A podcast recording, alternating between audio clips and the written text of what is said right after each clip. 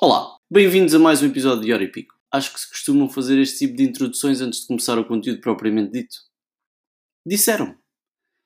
Se é assim ou não, só vocês poderão dizer. A qualidade do áudio pode não ser a melhor. Já sei que tenho que comprar um microfone daqueles com pompons, mas é o que temos.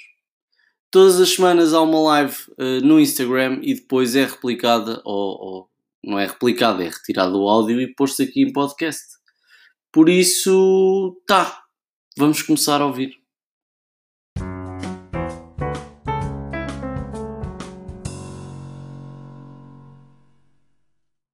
Então, Martim, antes de mais, quero-te agradecer uh, imenso a tua presença, quero-te agradecer imenso teres aceito o meu convite. Como te disse também no e-mail, não sou nenhum entrevistador profissional. Uh, a ideia é ser uma conversa casual sou, sobre. Mas já não sou, já fui. Mas ainda ficou a prática, de certeza absoluta. Ficou, é, fica, fica. É difícil de apagar. Um, é pá, e por isso um, é, foi o que eu disse, vai ser uma conversa muito casual. O objetivo é entregarmos de alguma forma valor uh, para quem nos está a ver eh, que possa fazer a diferença na vida de, da audiência, nem que seja uma simples uh, ideia que lhes surja ou uma técnica que possa utilizar, já é uma, uma vitória, já é missão cumprida. E, pá, e é isso. E voltando aqui ao, ao, tema, que eu também já partilhei um bocadinho daquilo que íamos, que íamos falar.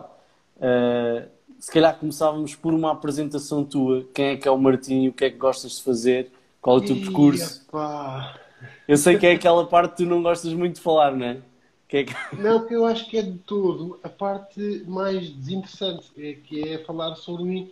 Não há assim grande. Olha, posso dizer que estou neste direto com um copo de vinho, já, portanto, pronto. Reparem, aqui está a aparecer ali a bolinha do ring light. Está, do ring light. Está a fazer aqui uma bolinha como deve ser. Bom, olha, quem, quem é que é o Martim? durante o dia, hoje, isto nos tempos que correm, durante o dia sou copywriter, às vezes também sou à noite e de madrugada e aos fins de semana e aos feriados. Uh, portanto, sou, trabalho como freelancer há quase dois anos. Uh, o Martim, quem é que é? É uma pessoa que gosta. O Martim é uma pessoa, repara, estamos a começar bem este, este, este, este direto.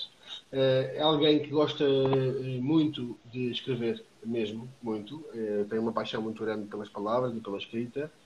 Um, é um jovem que, para aí com 8 anos, uh, viu pela primeira vez, 7, 7 anos para aí, viu a mãe a escrever à máquina pela primeira vez e disse um dia quer escrever assim, àquela velocidade.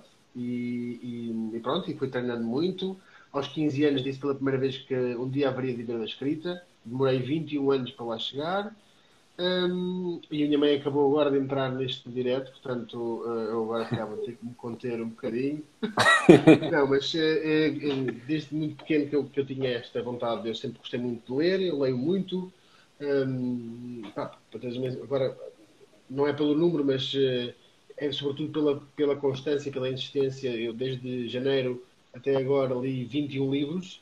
Um, portanto e agora está a minha mãe, está a minha mulher. Isto, está, isto está, tem tudo para bem, este direto. Uh, pá, olha, o que é que eu gosto muito de fazer? Gosto muito, sempre gostei muito de ler e sempre gostei muito de histórias, desde muito pequeno. E isto acho que depois se foi transportando uh, pela vida fora. E eu, eu, sou, eu costumo, costumo dizer muitas vezes que sou um produto de muitas escolhas erradas, de muitas escolhas que me conduziram depois a este caminho mas que tiveram episódios uh, absolutamente épicos, como o facto de eu ter tirado um curso superior de educação de infância, uh, no facto de ter ido fazer Erasmus para a Holanda, onde numa bela noite acabei preso, mesmo preso, tipo, algemado, sem cordões nos sapatos, que eles tinham medo que eu, tinham medo que eu me enfocasse. pois é, eu por acaso vi isso numa entrevista coisas. tua, de facto. Sim. E é verdade, portanto, isto é, é a mais pura das verdades. É? Eu tinha 22 anos uh, e a Holanda é propícia a coisas estranhas para pessoas que têm uh, uh, ter idade, ou até para outras, mas para quem gosta de se atirar para fora do, do, de pé, é uma, é uma terra que recebe com, com, com amizade, não é? Uh, e depois, o que, é que, o que, é que eu fiz sempre? Fui escrevendo desde muito cedo e, e uma coisa engraçada foi que eu, eu, descobri que a minha escrita tinha algum poder uh, por volta dos 16, 17 anos, sim, quando em campos de férias que eu fazia, no, acho que foi no penúltimo ou no, último, no último ano, no penúltimo ano, uh, comecei a perceber que vinha muita gente ter comigo a pedir-me para escrever as dedicatórias, uh, as dedicatórias finais. Está aqui também um amigo que já não, já não fala há muito tempo, já não vejo muito tempo, o João Buxa, deixar-lhe aqui um abraço. E todas as pessoas que estão a assistir, dizer boa noite, não é? Um, e, e, comecei a perceber que as pessoas vinham ter comigo para me pedir para escrever dedicatórias. que aquelas dedicatórias, para quem está a ouvir aqui as campos de férias, para os malucos oito que nos estão a ouvir neste momento, uh, e que campos de férias, um, no final de um campo de férias há sempre aquela. Havia. Hoje em dia já não se faz isto certamente, ou quase certeza, porque uh, nós, nós escrevíamos à mão e não havia telemóveis para fazer dedicatórias, não havia Facebook, não havia nada. Portanto, o que é que fazias? Ias buscar folhas ou levavas um caderninho e punhas o teu caderno a circular pelo teu grupo todo de amigos ou por gente com quem tu tinhas simpatizado naquele campo de férias e eu percebi eh, que havia gente que gostava muito daquilo que eu escrevia e que me começaram a vir pedir para eu escrever as dedicatórias dessas pessoas para outras pessoas. E eu percebi que podia fazer ali um negócio que era pedir Coca-Colas. E então eu fui ganhando ali uma série de bebidas, tipo aí três ou quatro dias a beber à pala, ao almoço, a jantar, ao almoço, a jantar, exatamente porque o pessoal ia buscar uma Coca-Cola, está aqui o pagamento. Olha, melhor, eu chegava à mesa do jantar e tinha uma fila tipo 5 ou 6 ou 7 colas para eu poder beber, trazer para o quarto, fazer o que eu quisesse. E então comecei a pensar, isto é capaz de ter algum futuro, se calhar, na, daqui a uns tempos. Uh, e depois, um, ehm, de facto, sempre, sempre gostei muito de, de, Eu sempre fui muito observador, sabes, uh, João? Eu sempre gostei muito de observar e de ver, e de ver aquilo que se passava à minha volta. E depois, como sou miúpe, e isto aprendi há pouco tempo com a oftalmologista da minha filha, que por acaso ainda não se descobriu nenhuma miopia, está salva, com a idade dela já usava óculos, é, eu agora não parece, mas tenho lentes de contacto, mas neste olho, no olho Também direito, eu. Tenho, sete, tenho sete dioptrias de miopia. Então estou praticamente cego do olho direito. E as crianças que veem mal, eh, regra geral, eh, aproximam-se muito de livros. Porquê? Porque tens tudo à tua frente. Está perto, não tens de fazer esforço para ver o que está lá ao fundo. Pá, eu, claramente, que já me aconteceu N vezes ao longo da vida, aquela situação de estás de um lado da estrada, está alguém do outro lado, dizer a Deus, e tu dizes adeus à pessoa extremamente convicto, mas não fazes a mínima ideia de quem é, quem é aquela pessoa. Até nos autocarros isto me acontecia. Alguém ia dizer, então, está tudo bem, está, está tudo bem, está tudo bem. E depois eh, não faço a mínima ideia com quem estive a falar. Portanto, isto acontecia N, N vezes.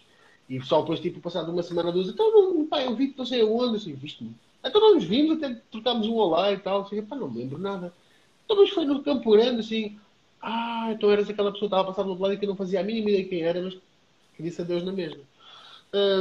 Epá, sou um tipo simples, um tipo que hum, gosta muito de ler e escrever, gosta muito da família que construiu. Portanto, é, a minha maior uh, força, o meu maior, uh, meu maior trunfo, o meu maior tesouro, de longe, e é, para, é por elas e para elas que eu, que eu faço tudo e que me esfalfo a trabalhar.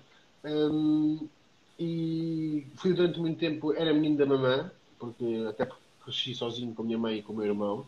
Uh, fui durante muito tempo o humano mais velho, continuo a ser, gosto muito de ser humano mais velho. Um, pá, e gosto muito de gosto muito de conversar e de comunicar. Acho que é sobretudo é isto. Assim, uma apresentação. Ah, e gosto muito de vinho e de whisky também. É, é engraçado que, já. que, já. falar em vinho, é engraçado que uh, das primeiras uh, pessoas que eu convidei para, para as lives, depois a nossa live até acabou por ser adiada um, sim, sim. Foste tu e foi o Filipe Rebelo da, da UOM. Uh, sim, mas sim, eu não sim, sabia olha, que estavam relacionados. Trabalho. Na altura, exatamente. Uh, eu vi o conceito da UOM, adorei. Uh, já conhecia o teu trabalho também do grupo do Marketeers de Portugal e acompanhava as tuas redes sociais. Um, e então mandei ali, pensei assim: olha, é mesmo isto que eu preciso ter. Eu gosto de vinho e este conceito está espetacular uh, e gosto de histórias e o Martim vai ser a pessoa indicada para, para falar disto também. Depois, mais tarde, é que vim a, a perceber-me que realmente que, que, trabalhavam juntos, não é? Sim, e, sim. Pá, é curioso. Em setembro do ano passado.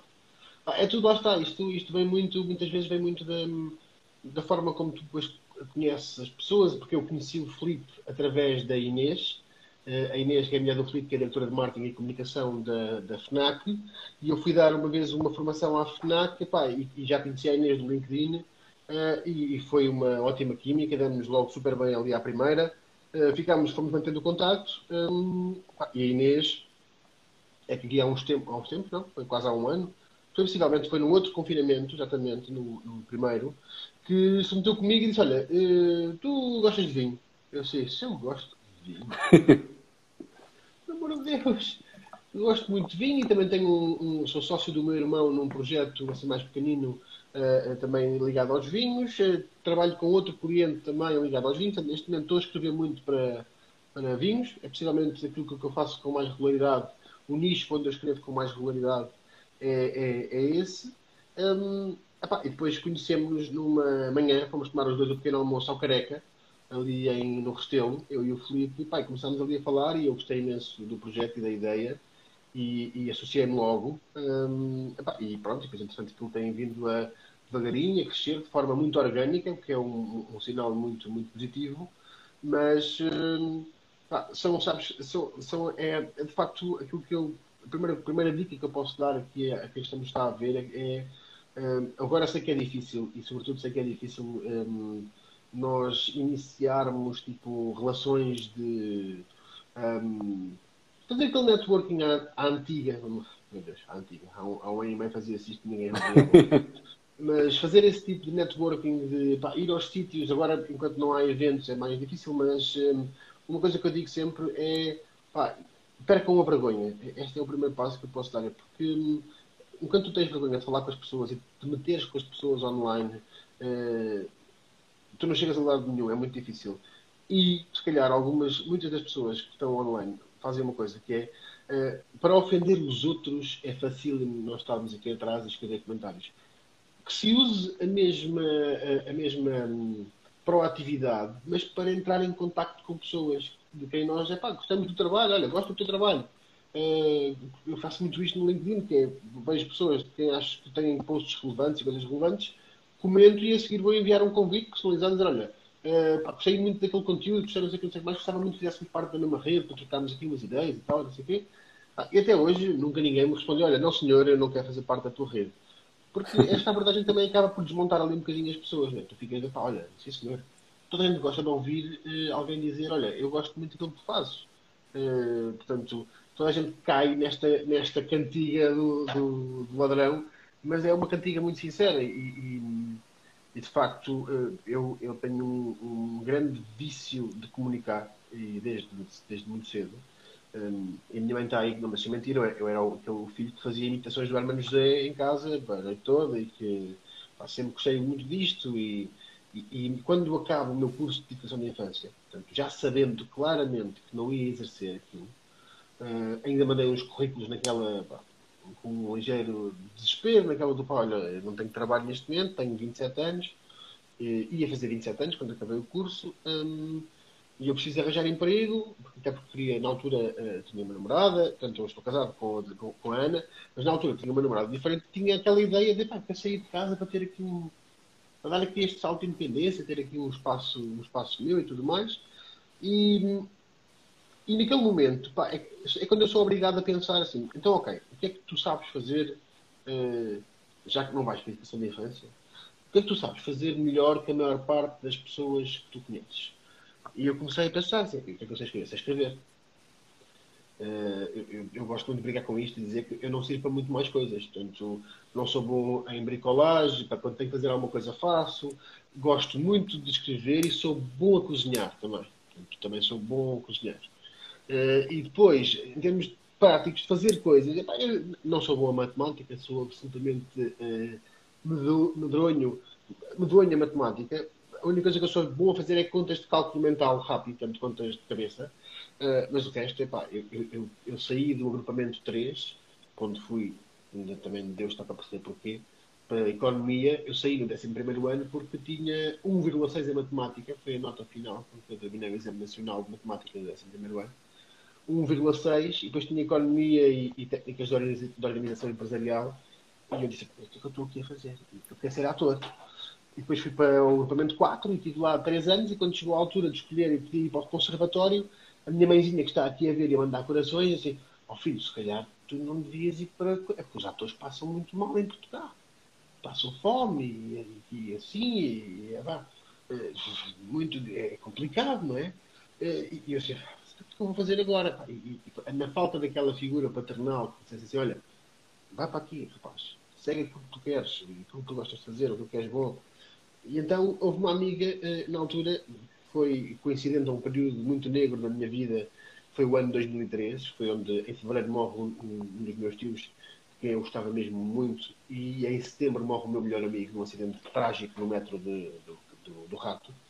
Um, epá, e eu estava completamente desorientado. Um, e alguém que me diz: Olha, tu não fazes campos de férias como animador? Faço. Por que tu não vais tirar o curso de educação de infância? Olha, isto é onde? É por cima da secundária de Benfica. Perfeito, eu sempre sonhei andar na secundária de Benfica, vamos embora. Onde é que foi, foi isto? Foi assim que eu decidi o meu curso superior. Exatamente isto, João. E portanto, como estás a ver, é, eu podia ficar a noite inteira a contar histórias da, da, da minha vida e destas coisas assim meio malucas, mas no fundo, pá, e, e pegando numa coisa que eu acho que quando tu mandaste eu, eu achei muita piada, que foi tu fazes aqui uma coisa que foi chamar-me Buzz Lightyear e, e pá, que achei um, um, trocadilho muito, muito, muito engraçado. E em termos depois de background profissional, o que, é que, eu, que, é, que, que, é que eu faço? Eu meto no mestrado de, de jornalismo, tenho uma mãe jornalista, tenho, tenho um, um padrasto, que eu chamo pai jornalista, tinha mais um tio jornalista, e foi, olha, então eu gosto de escrever, eh, tenho a minha mãe que é jornalista na RTP, com sorte eu vou para o mestrado, consigo arranjar um estágio na RTP, vamos lá ver, uh, decorre tudo bem. E vou para, o mestrado sem nunca ter tido uma única cadeira de comunicação social. Zero. Portanto, nunca tinha na minha vida tido uma disciplina sobre jornalismo, nada. Portanto, as minhas disciplinas sobre jornalismo era ver os jornais em casa e ouvir as conversas todos os dias. E meto-me naquilo e ao final do primeiro ano estou com média de 15. Assim, pá, notável, é? As pessoas, as pessoas tipo, ah, mas é impressionante, tu não, tu não vens daqui, isso aqui, pá, não venho daqui, mas calma, tenho uma bagagem de 20 e tal anos só a ouvir isto todos os dias em casa. uh, e de passar muitos, muitos dias numa redação. Uh, e depois, no ano a seguir, mete-se a questão de, ok, então agora, uh, o que é que tu queres fazer? Queres fazer uma tese de mestrado? E assim, ei, pá, não, não tese. Ficar não sei quantos meses a estudar e a, e a escrever e a produzir aqui um não acontecia nada. Ou podes ir fazer um estágio e tens um relatório de estágio para entregar. Está bem, ok. Então, estágio. Eh, eu sou. Primeiro, primeiro não. Eu sou adepto do Futebol do Porto. Na altura, extremamente ferranho e quase doente. Depois foi uma coisa que me passou com. com já vais perceber porquê. Mas na altura, muito, muito convicto que eh, a SIC eh, era do Benfica. Era a televisão que falava do Benfica. A TVI era o resto e a RTP é RTP, que era, eu tinha que ir para a RTP. Eu trabalho na RTP, eu tenho que arranjar uma maneira de ir para a RTP. Uh, eh, exatamente, Ricardo, uh, é um defeito encontrado, é, é assim, mas olha, uh, também, assim, se fosse para ser perfeito, o que é eu vinha aqui fazer este lado? Não é? Uh, e então, eu, eu começo a pensar, ok, sim senhora, falo com a minha mãe, a minha mãe na altura fala com o José Alberto Carvalho, que ainda estava na RTP, e lhe diz, olha Luís, infelizmente nós não estamos a aceitar estágios neste momento. Sim, ei, mãe, fogo então agora eu, ao correio da manhã não vou, nem, nem só vou dentro de uma caixa com pregos por cima espetados. Portanto, uh, de resto, uh, agora passo SIC, a TVI não me coisa, agora passo SIC. Bom, está bem, concorri à SIC e olha, eles aceitaram, fui para lá estagiar. Entrei no dia 17 de fevereiro de 2010. Três dias depois estava eu lá a trabalhar na agenda, que é para onde começava toda a gente, a parte onde recebem tipo, a informação toda vai chegando do dia a dia, não sei o quê, dos, dos, dos, eventos que vão acontecer nos próximos tempos, não sei o que mais. Estava na agenda quando se dá o, o célebre temporal da Madeira de 2010, portanto, que os madeirenses uh, uh, ainda passaram a ter como marco o, o 20 de fevereiro, portanto, há o antes de 20 de fevereiro e depois de 20 de fevereiro. Um, eu estava lá a trabalhar e na altura uh, consegui falar ali com uma, com, com uma, uma grande amiga minha de faculdade que era de lá, depois ali logo mobilizou uma série de gente para entrar em direto, para falar, não sei o que, não sei o que mais, e aquilo deu-me uma grande pica. E eu, a seguir a isto, pensei assim, ok, eu agora vou ter que sair desta, desta secção, da agenda, tenho que escolher aqui uma área para estagiar durante uns meses. Vou para o desporto. E então assim foi, fui para o desporto, hum, epá, e tive, tive o quê? Tive três meses no desporto, ao fim de três meses e meio, no verão, Uh, tive a sorte de apanhar o Mundial 2010, portanto, apanhei ali a trabalhar na redação uh, a fazer, uh, a ser o braço direito do, do pivô do Paulo Garcia nos programas do Diário, da, o Diário do Mundial, que estrearam naquela altura, onde eu muitas vezes entrava na SIC às, sei lá, ao meio-dia e saía da SIC às duas da manhã, portanto, duas e meia da manhã, e vinha, ia numa Vespa, vinha 50, né? um, fazia, portanto, não, isto foi há 10 anos, os túneis da Cril, eu acho que ainda não estavam abertos, não, ainda não estavam abertos, portanto, ia pela Cril até à segunda circular, para depois, não, não se podia, não é? Portanto, ia pela Cril, aí ia na 50, ali 80 a hora, 85, para ir estagiar, muitas vezes, ou para, ou para sair esta hora e voltar para casa, ou para entrar às 6 da manhã, eh, a fazer, a fazer o primeiro turno da manhã, ou muitas vezes para entrar à meia-noite e sair às 6 da manhã. E aquilo foi, foi, acho eu, que foi se tornando evidente para algumas pessoas, sobretudo para quem decidia, que eu, eu dedicava-me e eu queria estar ali, queria fazer aquilo, e, e acabou por, por, por parecer quase naturalmente um convite para eu lá ficar. Naquela altura, os estagiários ainda eram chamados para poder ficar, uh, para ficarem na, para ficarem na, na SIC, portanto, no, no, canal de televisão. E eu, eu sou chamado para ficar pelo José Gomes Ferreira, uh, que me chama e, e eu pensava assim, todo contente, pá, olha, uh, isto vai ser maravilha, não vou ficar aqui na, na, na área do desporto. Eu disse, não, mas olha, o convite não é para ficares no desporto. eu assim, oh, Zé, mas é para fazer o quê? É para fazeres aqui uma coisa, é pá, que isto é das áreas mais importantes e com maior visibilidade de toda a SIC Notícias. E eu assim olhar para ele, e ele assim, tu vais fazer que há aqui uma vaga para o ticker de notícias. E eu assim, para escrever as frases para cá embaixo no rodapé. E ele exatamente, epá, e eu tive, o primeiro uh, instinto foi dizer, aí a grande merda. Mas uh, virei o bico ao prego e fiz ao contrário. Olhei assim para ele e disse assim, Zé, eu vou ser o melhor ticker que esta casa alguma vez conheceu. Prepare-se bem para o que eu estou a dizer, não é? o melhor. Pense bem no que eu estou a dizer. E assim, é pá, isso é que eu quero ouvir, não sei o que, não sei o que mais. Olha, tens que ir ali aos recursos humanos para assinar o contrato. Foi assim que eu fiquei assim.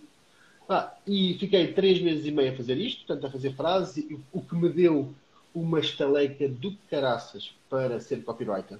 Do caraças, porque eu tinha que enfiar informação, muitas vezes que saía em takes da Lusa com uma página, numa frase. Numa frase que cabe no teu ecrã. Porque na altura, não, ainda hoje, eles não rodam. O ticker não roda, o que roda é a última hora. O ticker é fixo. Portanto, tens 55 ou 56 caracteres para espetar uma frase lá dentro faça sentido, do princípio, ao princípio meio fim. E hum, devo fazer aquilo durante 3 meses e meio, depois aparece um convite de um colega meu que ia sair da SIC, portanto, para ir para o Exército e que deixava vago um lugar de produtor dos programas de futebol da SIC Notícias, nomeadamente o tempo extra e o dia seguinte. Epá, e perguntou-me se eu queria ficar e eu disse logo que sim. Epá, claro que sim, quero, vamos embora. Uh, é recibos verdes e tal, não sei o quê, mas depois a gente depois evolui e arranjas um contrato e tal. E assim foi, eu fui, fui fazer isto, estreiei-me no dia 14 de novembro, foi um pesadelo. Um pesadelo. Porque eu tinha que estar em direto a, a, a controlar o programa e coordenar o programa dentro de uma regi, da regi. Pá, e eu congelei.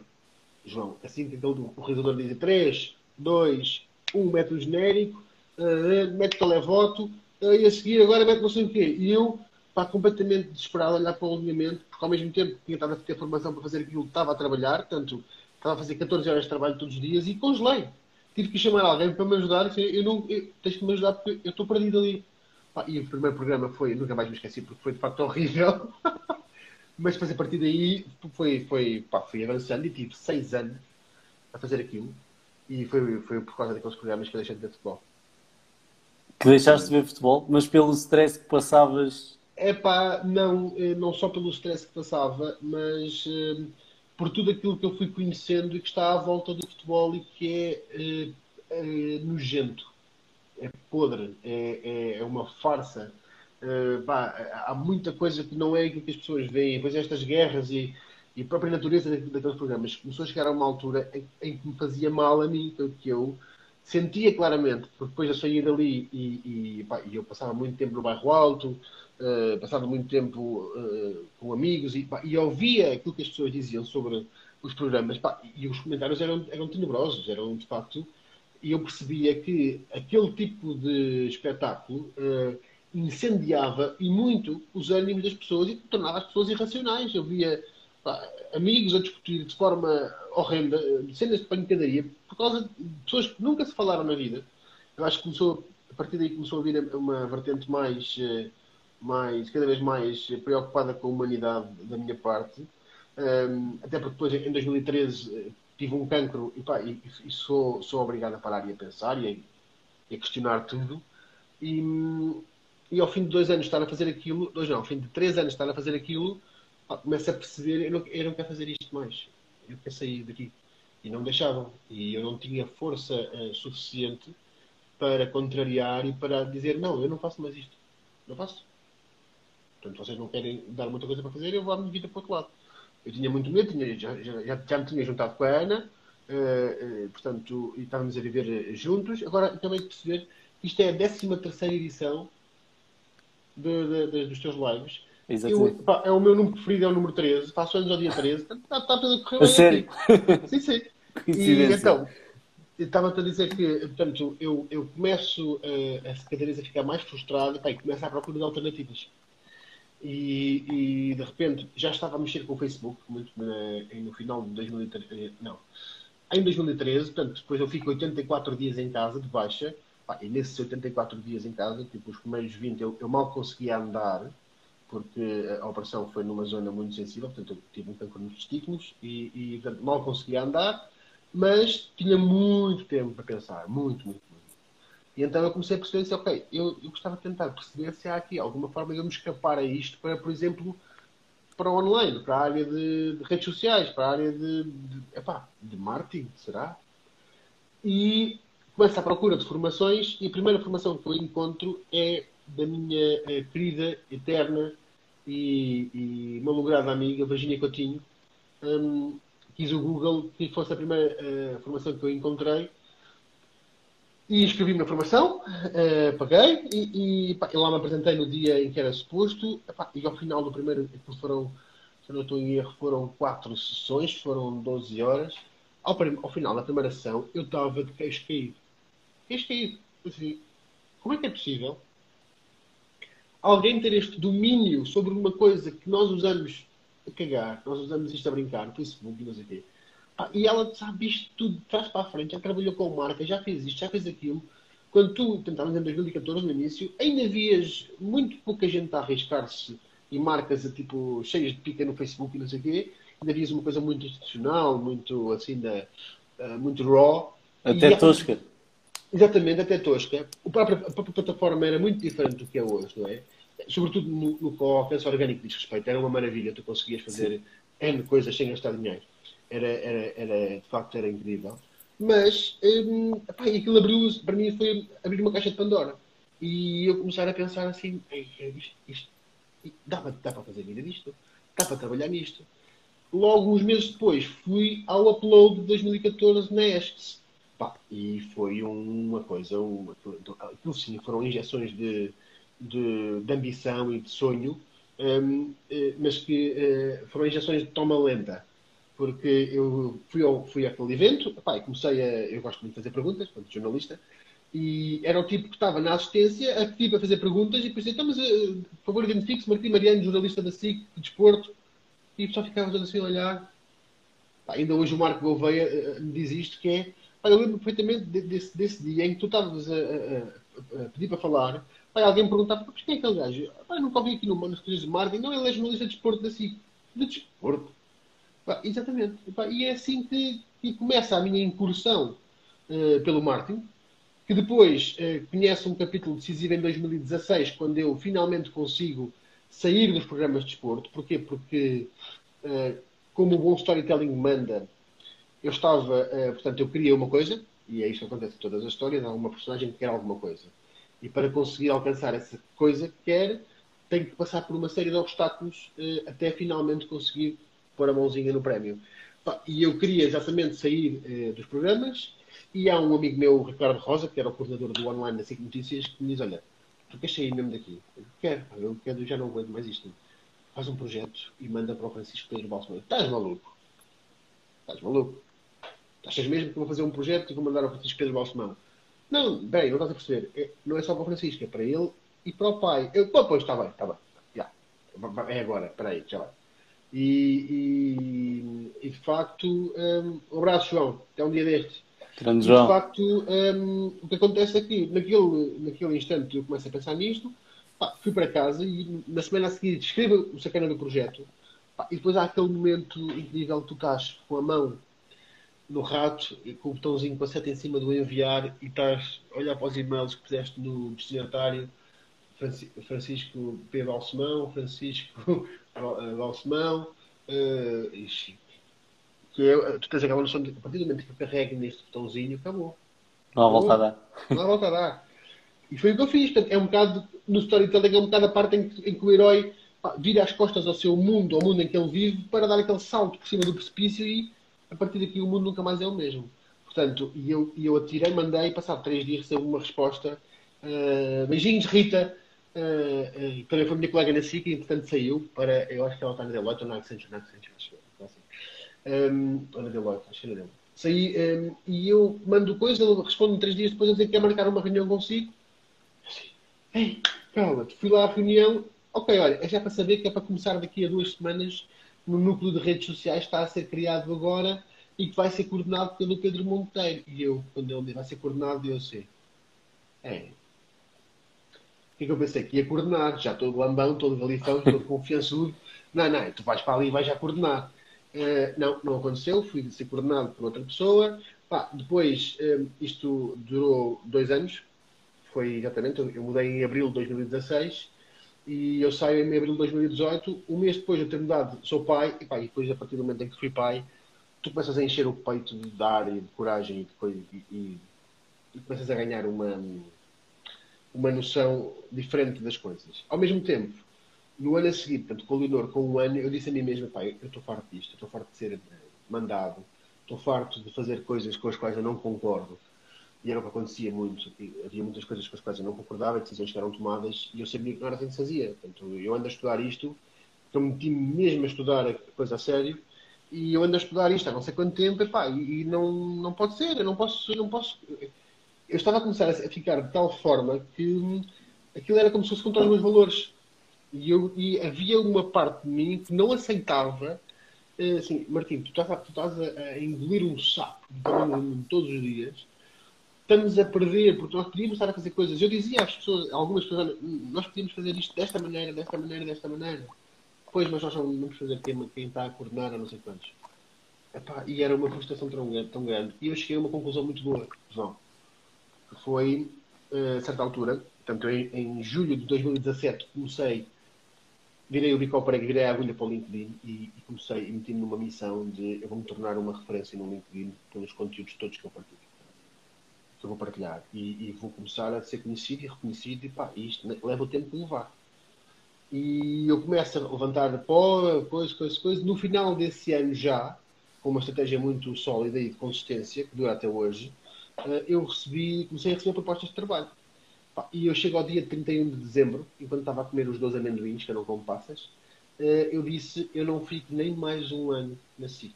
Portanto, os próximos meses eu vou sair. De lá para onde é, nem que eu vá limpar as escadas. Mas eu não aguento mais, eu vou sair. Pá, tô... Chegou a minha altura. E até que aparece de repente uma proposta do Frederico Carvalho para eu ir trabalhar para o Click Summit e ser, prepara-te, diretor de negócio Click Summit. Quando me fez a proposta, Pá, eu, eu, hoje em dia, ele sabe isto, eu saí pelo dinheiro que ele me dava a oferecer, que era, era, eram 300, 300, 400 euros ou mais, não sei se era tanto, do que eu ganhava na SIC. Mas uh, quando ele me disse, pá, vais ser diretor de negócio, eu sei, mas olha, uh, eu sou de escrever. Negócio, eu não, não sou gajo de fazer contas e balanços e não sei o quê. Eu sou de escrever. Assim, está bem, está bem, mas pá, a cena é que tu vais ter que arranjar patrocinadores para o Click Summit. É o teu, vai ser o teu o teu negócio vai ser este. E eu, patrocinadores, portanto, eu vou ter que ir pedir dinheiro às pessoas. Pá, e sim, e, e, lá está, e mais uma vez entrou o copywriting aí, porque comecei a escrever sales letters e comecei a escrever e, a, pá, e muitos telefonemas, a fazer muito trabalho comercial. E o que é certo é que consegui buscar praticamente 30 mil euros de, de patrocínios consegui algumas marcas muito interessantes, como foi o caso da HubSpot, como foi o caso do, dos hotéis Corinthia, como foi pá, agora assim da Salesforce. Um, houve uma série de marcas muito interessantes que nunca tinham chegado, portanto foi a primeira vez, e foi a primeira vez que o evento eh, atingiu o break-even. Olha o Rafael Gaspar, grande abraço. Grande Rafa. Professor. Uh, é o professor. Não deu, não deu prejuízo. Epá, eu fiquei muito feliz. Depois saí para uma agência de publicidade, onde tive durante três meses e meio, a BBDO, porque depois acabei por pá, desencontrarmos, foi, no fundo foi isso, foi, eu pensava que aquilo era uma coisa, uh, e depois percebi que o que se fazia era feito de uma maneira que eu também não, não achava que era certa, e, comecei a sentir que estava na altura de eu, de, de eu me lançar e de repetir aquilo que tinha dito a mim mesmo quando estava ainda na SIC, que foi, Martim, o mundo não te deve merda nenhuma. Se tu queres ter alguma coisa diferente daquilo que tens agora, tu tens que sair daqui e ir atrás do que tu queres fazer.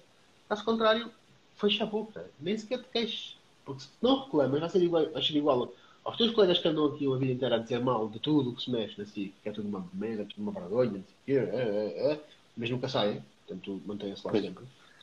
E eu não, eu disse, não, chega, hum, mas tens uma filha pequena, não sei o quê, pois, pois, está bem, mas eu tenho mercado, eu sinto que tenho mercado, isto, portanto, isto foi em, em ju, uh, julho de 2019, eu sinto que tenho mercado e qual foi o, tipo, o, o gatilho que me faltava?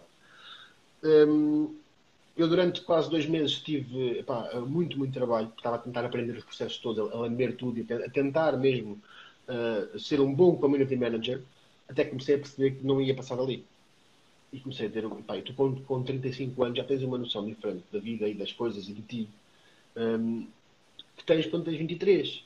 E, e eu comecei a perceber claramente que pá, eu não sou o tipo certo para isto. Não sou. Eu não, nunca vou ser brilhante a fazer isto. Eu odeio isto. Eu não gosto disto. Eu sou bom a escrever e aqui estou a ser obrigado a escrever tudo aquilo que um cliente me pede com uma limitação brutal em termos de, de ganchos e de argumentos que eu posso usar na marca onde está tudo feito, tudo fechado hermeticamente e tu não podes, não podes mexer e, e pá, isto não está a fazer sentido e não, não, não pode ser. Pá, e sabes, aquele cancro muda, mudou e, e, tu, e eu pensei, não, não, meu, não vou ficar aqui, isto é só ridículo. E então eh, saí da BBDO no dia em que, não foi nesse dia, mas foi tomei a decisão nesse dia quando cheguei a casa aqui, um, um belo dia às 8 e meia da noite, mais uma vez, porque eu sabia transportes para Lisboa, para o Ratos, uh, e chego a casa e a minha filha um, com, já na altura já tinha 3 anos, eu abro a porta e ela, papá, papá, tenho uma coisa para te dizer, posso, posso dizer uma coisa? Sim, podes. Oh pai, eu tenho tantas saudades tuas, pai. Pá, e eu naquele dia, naquele momento, só tive tempo de depois dar a mochila, mas o pai vem já, e fui às escadas e pai, chorei durante meia hora. Depois lá vim para casa, fui lavar a cara e tal, não sei o quê, vou-me dar a, a Leonor, e eu uh, fui falar com a Ana e disse-lhe, pá, olha, um, eu vou-me despedir. E ela, acho muito bem. Eu sei. Pá, vou porque não aguento mais e, e eu, eu, eu, não quero passar. Eu não quero. Eu tive uma infância difícil no, na minha relação com o meu pai e, e pá, eu não quero que a minha filha.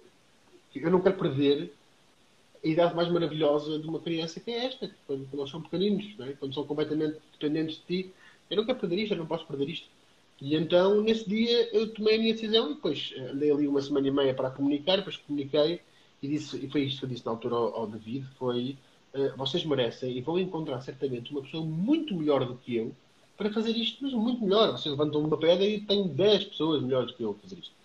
E, portanto, uh, eu vou à minha vida vocês ficam por aí. Foi isto. E acabou o teu percurso na SIC e começou o teu percurso como Não, freelancer. acabou o meu percurso eh, na BBDO. Na BBDO, desculpa, exato. Na SIC tinha acabado já em 2018. Depois tive um ano com o Fred, até, até abril de 2019. Uh, uh, fui despedido por dificuldades financeiras da empresa, nós não tínhamos mais dinheiro para me pagar. E o Fred acabou por, por depois seguir o projeto sozinho. E começa a, começa a aventura da, da, da agência, onde eu achei que ia ficar muito tempo. Honestamente, achei mesmo que ia ficar muito tempo mas depois aquilo não se confirmou e começa a aventura como freelancer em, em agosto de 2019. Portanto, à beira de fazer 36 anos. Uh, e começa, uh, começa aí. Um, pá, e começou bem. Começou, começou bem porque começou com ir à formação a, vários, alguns sítios do país. Começou com uma, uma, aposta exatamente nessa parte da formação. Fui dar formação para a FLAG, onde já dava desde de, há um ano. Depois também chegou o convite da ETIC. Uh, fui participando em vários eventos como orador. Um, e depois, em fevereiro de 2020, uh, o meu último evento, que é em Aveiro, de repente, tal. Ah, é, Covid. Que é isso, pá? Bem, é uma cena horrorosa, está a vida China, já está em Itália, já está em Espanha, vai chegar aqui e olha, fecha tudo. E conforme fecha tudo, uh, pá, eu, eu, eu, entrei em pânico durante ali umas semanas porque eu nunca tinha feito uma formação online. Portanto, nunca tinha, nunca tinha dado um workshop online, nunca tinha feito nada online. Um, e pensei, eu estou lixado. Portanto, isto estava-me tudo a correr tão bem. Sasha, um grande abraço. É o grande Sasha. Isto estava, olhou na Lins também estava a ver, do Brasil. Isto estava-me tudo a correr tão bem. Isto, isto, isto estava efetivamente na, na, na, na, reta, portanto, na reta não, na subida mesmo, a, a correr muito bem, à Pantani, portanto, a marca Pantani a dar forte na subida, e de repente tiram-nos o tapete do chão e assim, agora o que é que eu faço à minha vida?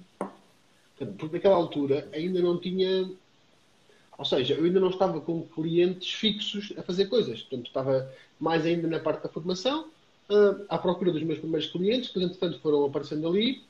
Mas, uh, pá, e é a minha mulher que me diz: tu tens que meter já a fazer formações online. É, mas isso não é a mesma coisa. E, então, a primeira que eu faço é uma formação de storytelling. E, pá, que testei. Uh, é um preço cheio de medo de cobrar dinheiro às pessoas para fazerem uma formação online e, e a primeira que faço uh, tive 42 pessoas. E eu, quando vejo aquilo, cala-te, isto é inacreditável. A seguir faço uma de copywriting 41. Pá! E eu sei, já está. É isto que vou fazer da minha vida. É formações online. Pá, comprei logo a ferramenta do Zoom, do Zoom paga Uh, eh, um, ehm, comprei logo a ferramenta do Zoom paga para um ano inteiro um, ehm, e comecei a partir dali e fui fazendo umas formações, assim, foram chegando uns clientes. O que é que acontece? E é isto que também quero, esta mensagem que eu quero passar, que é um, eu consegui até hoje tudo aquilo que eu consegui, não só pelo meu brilhantismo, que é notório, não é? estou a uh, mas consegui aquilo porque me dediquei em exclusivo a uma única plataforma ao LinkedIn, mas, mas de uma forma cega. Portanto, e as pessoas às vezes acham que isto ah, que é fácil, não é? parece fácil.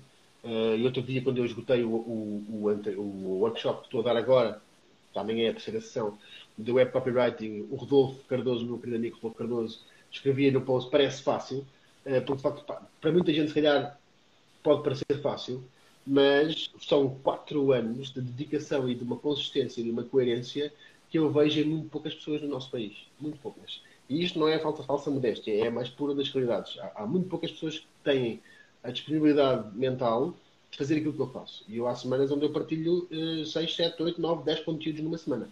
E, e portanto, todos os dias. Portanto, muitas vezes já, já tive semanas, várias, meses, onde eu andei a testar, publicar todos os dias.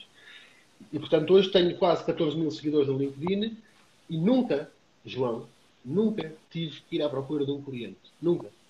Até hoje não fiz uma única vez prospeção andar a bater às capelinhas e, e mandar e-mails e olha, por acaso estão à procura de alguém, faça assim, faça assim, faça assado. Uh, nunca tive porque chega-me tudo pelo LinkedIn. Inclusive, uh, inscrições para os cursos, mais de metade vem de lá. O que me prova que a estratégia que eu tenho feito e tenho seguido é vencedora e que resulta. E, portanto, um, Epá, e já tive, e agora estou aqui a falar contigo no Instagram, mas eu, nas últimas semanas, e sobretudo depois de ter lido o livro da Paula Cordeiro, o Vida Instagramável, fica com muita vontade de fechar o LinkedIn. Do LinkedIn, o Instagram. Foi a seguir a isso e foi depois de ter lido o livro da Cristina. Fica com muita vontade. Mas por causa da, da, do poço de ódio que isto se está a tornar? Ou... Porque eu hoje vi um comentário até do Marco relativamente àquela infeliz situação que, que aconteceu no Seixal um, sim, sim. E, e, ele partilhava lá uma página que eu agora não me recordo ao certo do nome. Epá, eu, também, eu também, há uma página que está sempre a detectar tudo o que é hate speech. E eu agora não, não me recordo o nome, porque há bocado estava a querer dizer à, à, à minha mulher, mas não, não me estou a lembrar agora do nome. Mas, eh, de facto, eu acho que o Instagram tinha, era uma rede espetacular. Portanto, adorava quando isto apareceu.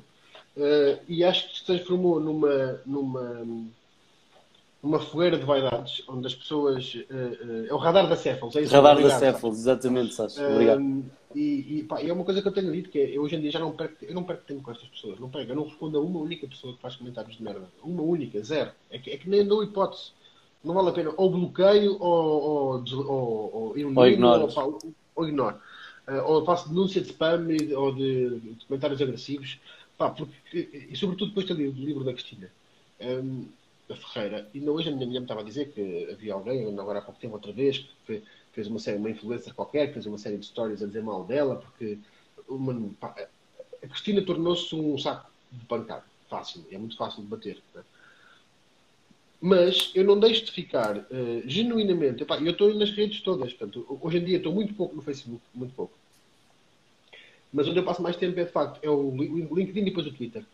E a facilidade com que as pessoas se ofendem e se agridem e, e, e, e, epá, e, se maltratam, se distratam, sem nunca se terem visto na vida, sem nunca ter havido um qualquer eh, eh, eh problema entre elas, única e exclusivamente porque têm opiniões diferentes sobre determinadas coisas, é uma coisa que me ultrapassa. E, e, e, e nós cá em casa, a Linor, por exemplo, raramente pega no telefone, só pega para tirar fotografias ou fazer vídeos.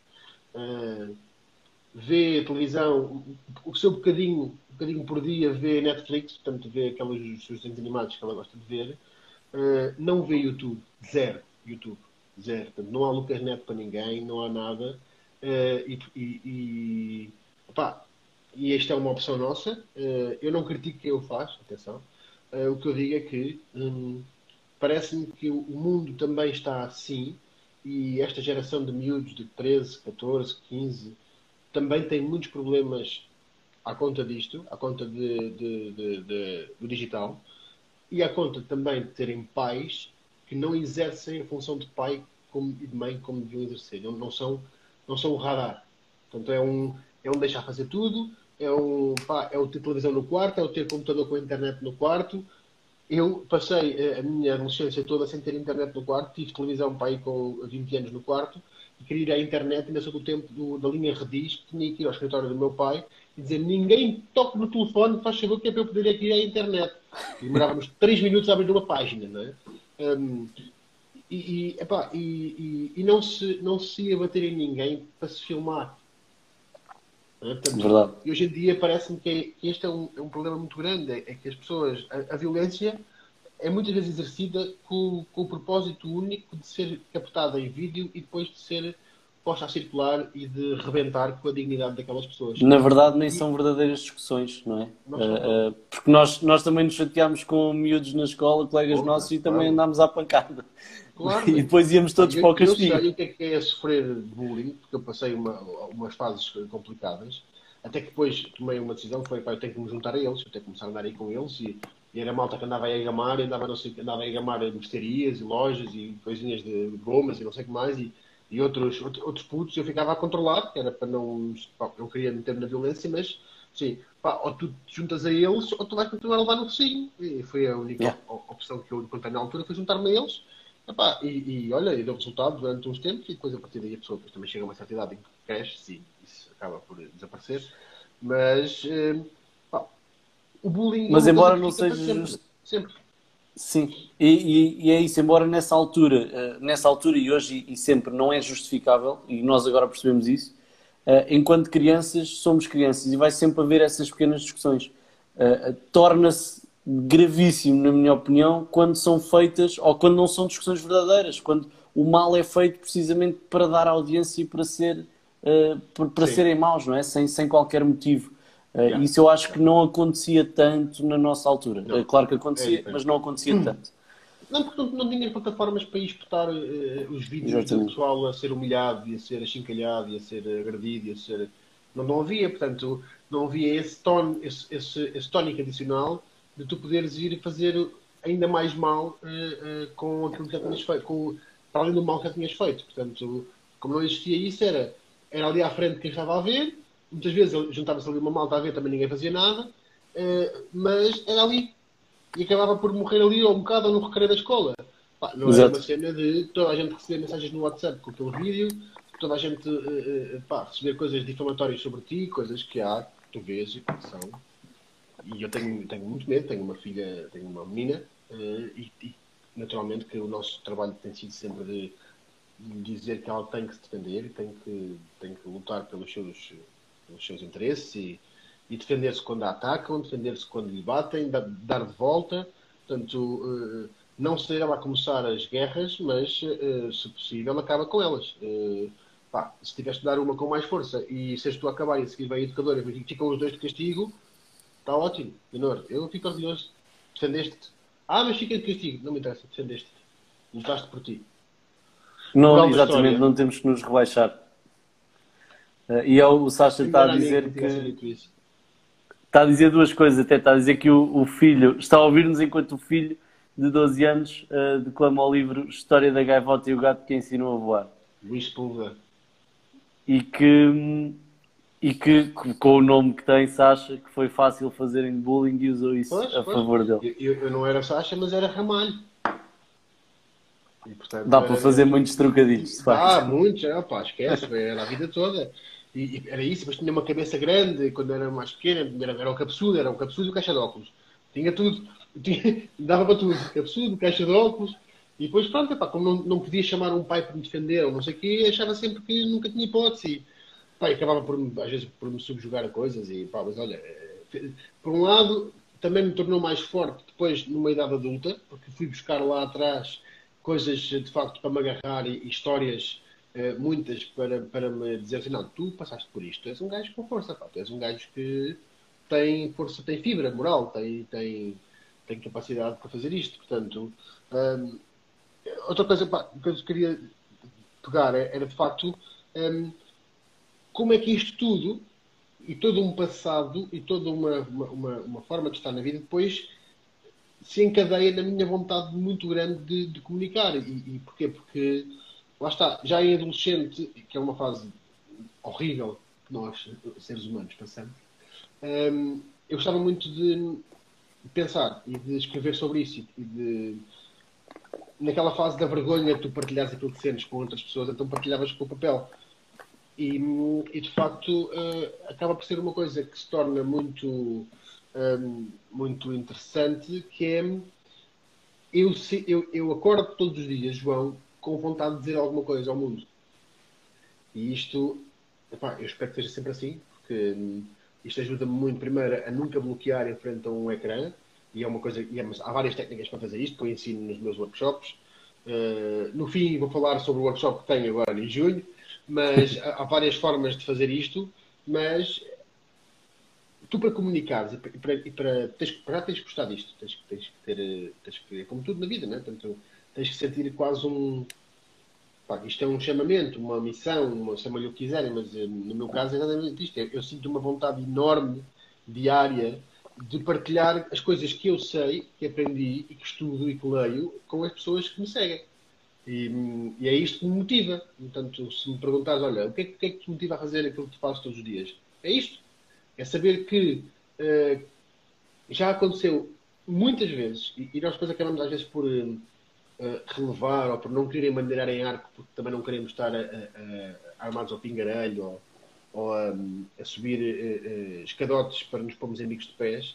Mas eu já tive várias pessoas que me, que me escrevem, que me escreveram a dizer pá, aquele texto que tu escreveste mudou a minha vida, aquela forma, aquela história que tu contaste uh, mudou para sempre a, forma a minha forma de pensar sobre este assunto, o teu workshop Pá, tinha ainda agora, tive, só para citar dois exemplos, uma pessoa, tanto a Sónia, um, de Porto, que trabalhou quase 20 anos em publicidade, nos anos 90 e, e final dos anos, no início dos anos 90 toda, a década de 90 ainda, a década de 2000 o início, portanto estava eu ainda na, na, na escola.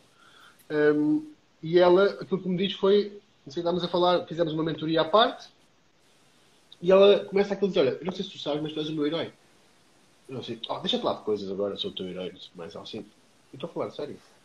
Tu conseguiste fazer uma coisa em 12 horas que foi, tu recuperaste a minha vontade de escrever. Eu acordo agora todos os dias, todos os dias eu acordo com vontade de me sentar ao computador. E isto não acontecia, Martim, há 17 anos. 17. Olha que já fiz muitas formações. Olha que já conheci muitas pessoas. Mas eu não sei o que é que tu fizeste, o que é que tu fazes, qual é a forma que tu tens de... Contagias as pessoas de tal forma que tu meteste-me com vontade de escrever outra vez e por isso eu vou-te ficar grata para sempre. Pá, e, e, tu às vezes, pá, como isto, eu podia estar aqui a dar não sei quantos exemplos, não vale a pena, porque que, a moral desta história, qual é que é? É precisamente sentir que uh, grande Felipe, um grande abraço para ti, meu amigo. Felipe, mandar um, um abraço. abraço um abraço, Felipe. Toma, pumba, está bem? Ainda há bocado falámos de ti, é por acaso. É o titular, titular. Uh, e uma das coisas que eu, que eu, que eu percebia claramente é que, ok, uh, neste sentido, um, é possível mudar a vida de alguém e a mim chega-me, basta uma pessoa, João, basta uma pessoa ler o meu artigo e, e deixar um comentário, mandar uma mensagem e dizer: Olha, pá, uh, isto era mesmo o que eu precisava de ler hoje. Pá, grandes dicas, é brutal, obrigado, abraço, vou levar. Vou ler isto, vou ler isto hoje, até ao final do dia vou ler isto. Chega-me, tá, a missão do meu dia está cumprida. Portanto, quando isto é multiplicado por dezenas, por centenas, por milhares, às vezes, de, de, de pessoas e de visualizações e do que é que seja, um, depois se traduzem em clientes que chegam e dizem: Olha, uh, eu, eu escrevi muito workshop porque tenho uma amiga que me disse: Vai, olha, queres aprender sobre não sei o quê? Vai, fala com ele, vais ver que vais, vai, vai te ultrapassar. E hum, é, isto, é isto que me motiva, sabes? É exatamente isto: é, é perceber que, um, que a vida tem, tem, tem um valor mesmo. E que estarmos aqui, nós somos uma migalhinha tão pequenina, e estarmos aqui é uma, é uma, é uma, é uma sorte tremenda e que, pá, não fazer nada com isto e não ajudar os outros é um desperdício de tempo e de, e de conhecimento e de energia. Exatamente, e, e, pegando no que estavas a, a, dizer há pouco, de quando falamos desses feedbacks ou da satisfação que as pessoas sentem com o nosso trabalho, de nos estarmos eventualmente a pôr debaixo de um holofote, não, eu não acho que seja o caso, acho que é o contrário, acho que sentimos é gratidão e satisfação em saber que pudemos contribuir de certa forma uh, para a melhoria de, de algum ponto da vida daquela pessoa, sim. não é? Sim, sim.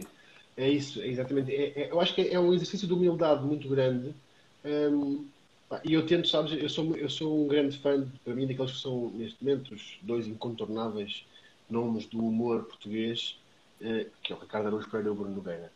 E, e, do Ricardo, eu fui tirando sempre aquele seu estilo de. aquele humor muito. muito muito mistura de inglês com português inteligentíssimo, que é o caso dele, que é o humor autodepreciativo.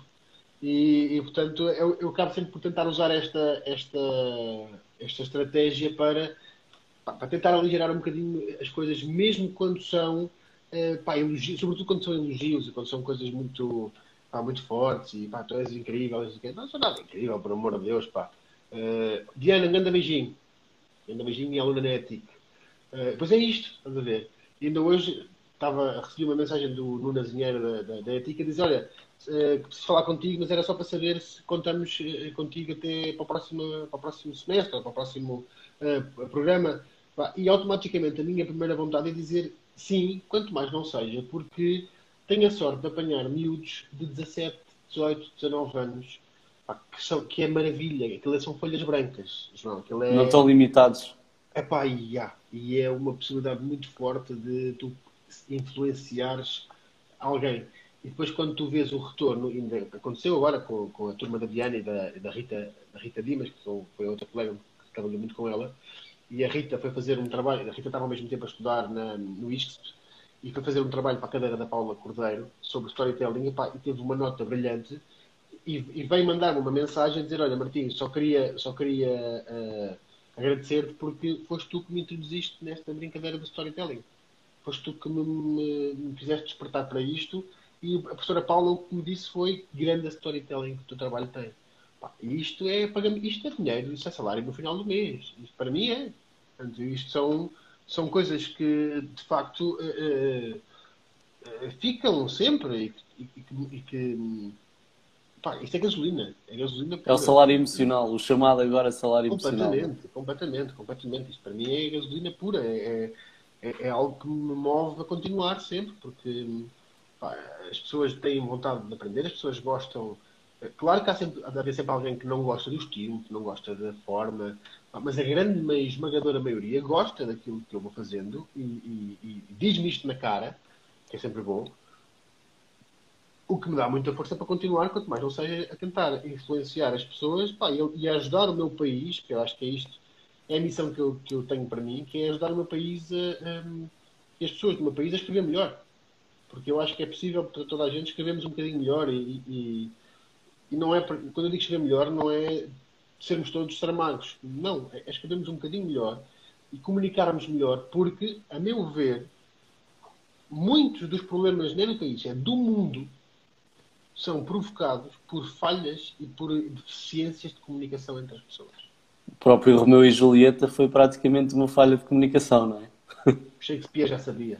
Eu não estou a dizer, lá está, eu não, eu não, eu não estou a dizer nada de que seja absolutamente uh, novidade para ninguém, mas uh, é, pá, são 30, 30 anos a olhar para isto e a ver as coisas, um bocadinho a pensar nas coisas, uh, e os últimos 10, muito, com muita certeza de que uh, isto é assim. Portanto, os problemas de comunicação é da esquerda para a direita, em todas as famílias existem, uns, uns mais, outros menos, em todas as empresas existem, em todos os governos existem, um, e isto tem resultados nefastos e, e muito, cria muitos problemas. E nas organizações, então, nas empresas, então, é uma coisa é incrível, incrível mesmo. E pegando, eh, aliás, antes de pegar neste ponto de, do que é que consideras um, um bom comunicador, uh, quero só fazer aqui um parênteses uh, gigante, que é, falaste há bocado do Ricardo Araújo Pereira, e há um livro que eu tenho praticamente a certeza que deverás conhecer, que é o Diário do Meu Pipi, que era um blog uh, dos anos 2000, e que ninguém sabe, ou pelo menos daquilo que eu já pesquisei, ninguém sabe quem é o autor do livro. Uh, eu já li uh, parte dele, ainda não terminei de o ler. Vou, vou lendo porque são aqueles pequenos certos que nós abrimos e lemos um, um hoje, outro amanhã, não é? De diário. Um, epá, eu tenho quase a certeza que pela linguagem que lá está e comparando com outros livros do Ricardo Araújo Pereira, uh, que será ele. Pode ser, ou ele ou alguém da, da equipa, da malta com que ele escreve, também são, já cada vez são mais, né? Mas pá, nunca te esqueças de uma coisa. Um, Ricardo Araújo, mais do que o Bruno Nogueira até, o Bruno, o Bruno foi agora mais nos últimos anos, mas o Ricardo, o Ricardo ditou uma tendência. O Ricardo, um, eh, eh, o Ricardo foi neste século aquilo que o Herman foi no século passado, com uma exposição talvez ainda maior, because YouTube. Né? Portanto, pois. Uh, muito, o Ricardo, há muita gente hoje em dia a fazer humor uh, que tem como base uh, aquilo que ele diz. Há muita gente a falar e a escrever eu sei que em mim há muito das minhas um, do meu sentido de humor há muita coisa que é uh, made in Ricardo Araújo Pereira, inspirado em, mas de certeza absoluta. Não, não, não é preciso muito. Pá, e eu sou uma pessoa que ainda para mais tem o, o, o handicap ou a vantagem, depende do contexto, de, de absorver muito comportamentos e maneirismos e, e coisas dos outros. E, e eu agora, aliás, anteontem, percebi isto, na segunda-feira percebi isto, a dar formação. Eu estou a ver agora uma série que é o New Amsterdam. E a dar formação, repara bem como, isto, como estas coisas são. A dar formação, eh, eu comecei a perceber, a personagem principal é o médico, o Dr.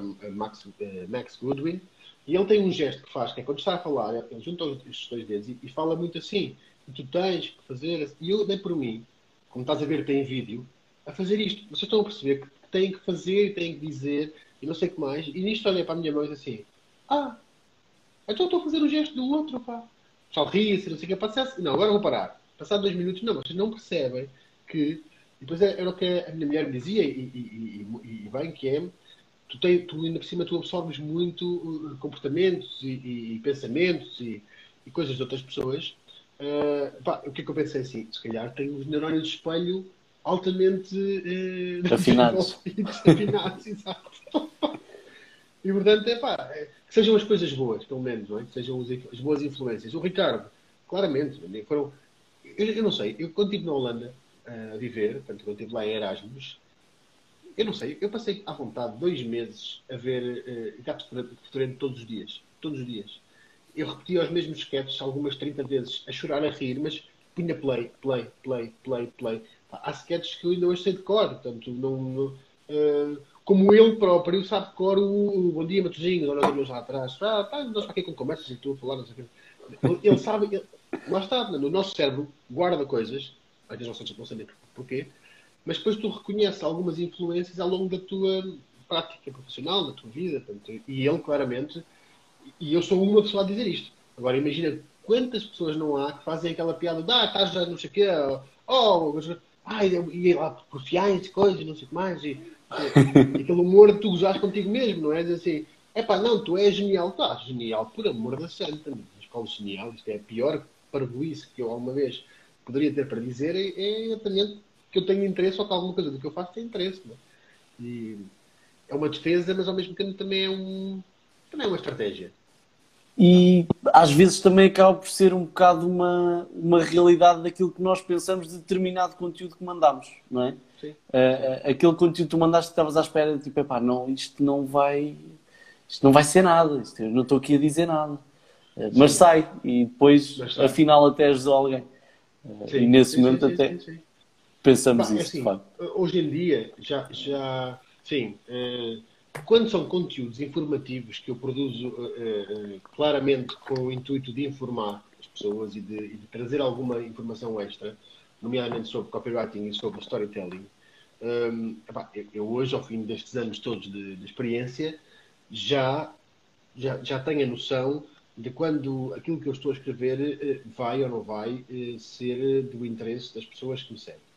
Um, Agora, de facto, coisa que acontece às vezes é que tu fazes eh, posts tipo pá, completamente inócuos, em que estás simplesmente a partilhar uma reflexão ou pensaste numa coisa e, e ouviste qualquer coisa, que acontecia muitas vezes isto, que é uh, uh, vias qualquer coisa uh, na rua, isto acontecia imensas vezes, que é, e depois ter a capacidade, pronto, isso é a capacidade depois do treino que eu tenho e que fui tendo e ganhei muito enquanto jornalista e depois que fui aperfeiçoando e, e, e aprimorando já no pós-SIC de contar histórias, né? Portanto, são muitas centenas, milhares de horas passadas e dedicadas a estudar e a, e a ver contadores de histórias e a ouvir contadores de histórias e a, pá, e a meter-me em alhadas de vou só ali à farmácia comprar não sei o quê e vem o farmacêutico e começa a falar e eu vejo que o farmacêutico é um tipo com 70 anos e diz, ah, pois, quando eu trabalhava não sei onde e tu sabes, basta fazeres uma pergunta Basta fazeres uma perguntinha ao homem que ele abre ali o livro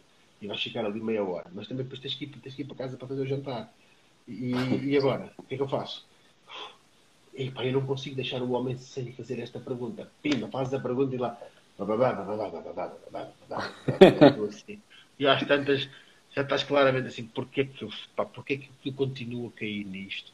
Porque só que é isto, é gasolina, lá está. É, é sei lá este diga, muitas vezes nem sequer sabem porque é que eu faço, mas é, dá-me gosto de fazer, dá-me gosto de ouvir as pessoas, ouvir a história das pessoas. Mas acontece na, na, nas filas de pai. No outro dia aconteceu uma situação idêntica, exatamente como, como acabaste de escrever, numa fila para a Mel. É, a pessoa está ali à espera e tu ela troca duas palavras e só está à espera que tu respondas de volta. A pessoa está à espera que tu respondas de volta, que digas qualquer coisa para a pessoa mandar tudo cá para fora. Está sozinha muitas das vezes, é? São pessoas já com, com alguma idade. Já me aconteceu, já me aconteceu isto, se calhar não sei se já te aconteceu a ti, mas já, já vi vários casos de pessoas que relatam mesmo que é tu vais a uma reunião com alguém, ou, ou tu vais beber um café com alguém, um amigo, ou uma pessoa conhecida, ou, pá, e tu, a maior parte do tempo, nem sequer falas, só ouves.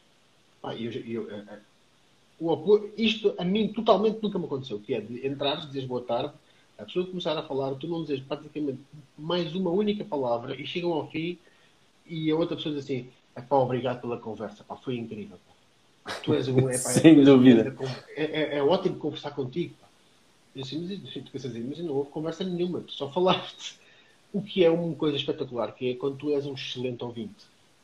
E para qualquer pessoa que precise de falar, se tu estás calado, se tu ouves só, pá, és um Deus. Deus. Eu no outro dia lia uh, um excerto, uh, já não me recordo do livro ao certo, mas eu penso que era o, o último do, do Dale Carnegie, um, ehm, que é Comunicar com Sucesso. Eu penso, penso que foi nesse livro. Um, ehm, que dizia precisamente que nós quando estamos a falar, uh, ou quando estamos a comunicar duas pessoas, a maioria das vezes estamos quatro, não é? que estou eu e tu a falar, está a tua pessoa interior a pensar no que é que eu posso dizer para intervir ou no que é que vais dizer a seguir e estou eu a, a, a pensar qual vai ser a minha próxima questão, o que é que eu vou falar a seguir, quando é que eu posso interromper, quando é que não posso, e então estamos quatro pessoas a falar em vez de duas. No mínimo. No mínimo e a comunicação torna-se fraca, não é? Yeah. Uh, por isso é que nesse, nesse sentido, nesse aspecto, de quando acontecem essas situações, um, a pessoa tem a impressão que, que, foi uma conversa fantástica, porque na verdade estavam duas pessoas a falar. Exatamente, é? duas pessoas. Tu estás ali, pá, e atenção, é, é, mas é, é estares ali, mas é estares mesmo. É, é estares a ouvir de forma ativa. Uh, para quando ele acaba, faz-te uma pergunta: o que é que tu achas sobre isso? Olha, uh, permite-me só dizer, estou a acrescentar que isto assim assim sabe. Não é estares ali e estás. E depois dizes, acho que sim, acho que, acho que está uh, tudo. Pois, uh, uh -huh, ou aquele clássico, -huh, -huh. Exatamente. Uhum. E isto vem de encontro até ao ponto. E... Diz isto, desculpa. Jantar, o que é que eu vou fazer ao jantar? Não sei o quê, já são 5 horas, mas já tinha ter saído daqui, pá, é uma coisa. Quando tu, isso é quando tu deixas de estar lá, né? quando tu vais embora. Exato. Estás ali, mas não estás. Agora, quando efetivamente estás lá e a pessoa do outro lado percebe que tu estás ali, estás inteiramente focado naquilo que a pessoa está a dizer, olhos nos olhos, e estás mesmo a ouvir, é pá, isto é uma, é uma. Aliás, quase toda a gente deve ter passado por isto, que é quando tu tens algum problema muito grave e que precisas de desabafar com alguém, de falar com alguém, pá, tu queres que aquela pessoa te ouça. Aliás, muitos de nós, de certeza já dissemos essa frase a alguém que foi, pá, eu só preciso que me ouças. Só preciso de falar um bocado e mandar cá para fora isto tudo. E a outra, pessoa do outro lado fica calada, tu dizes e de repente quando acabas de falar faz. É para obrigado. Mas eu não fiz nada. Exatamente. Não. Tiveste aí, Tiveste só aí. Tiveste só Muitas aí. vezes é só isso que é preciso. É. Exatamente. E, e, vem de encontro ao ponto que, que, que, estávamos a falar, que é o que é que faz um bom comunicador? O que Sim. é que faz de nós bons comunicadores? O que, é que faz um bom comunicador? Um bom comunicador Olha, é, isto é essencial. É tu seres um ótimo ouvinte.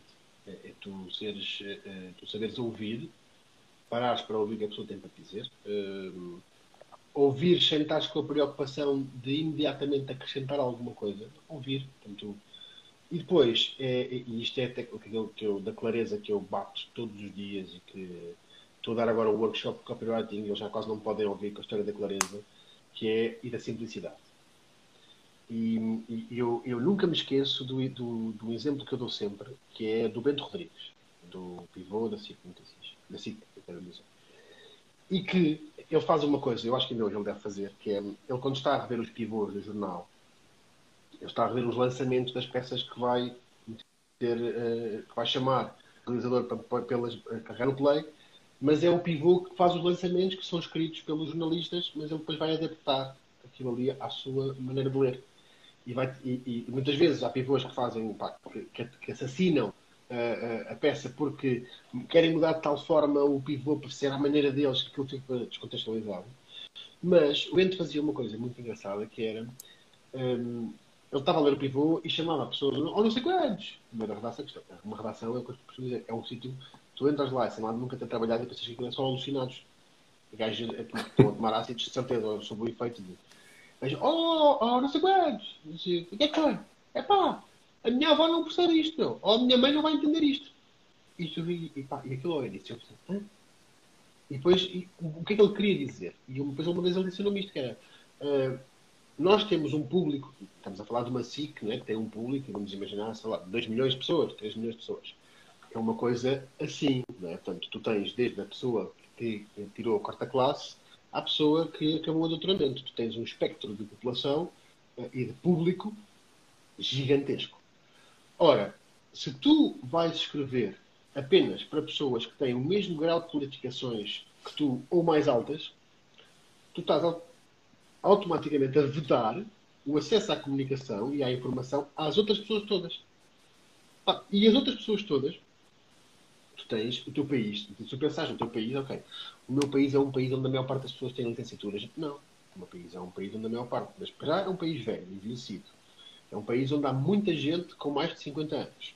Onde muitas destas pessoas, a escola ficou pelo caminho, porque tiveram que ir trabalhar, porque o país não é Lisboa, né? Portanto, e houve muita gente que vive em Lisboa e que saiu dos sítios onde vivia para poder arranjar um trabalho com 14 anos, e 13 anos e 15 anos em Lisboa.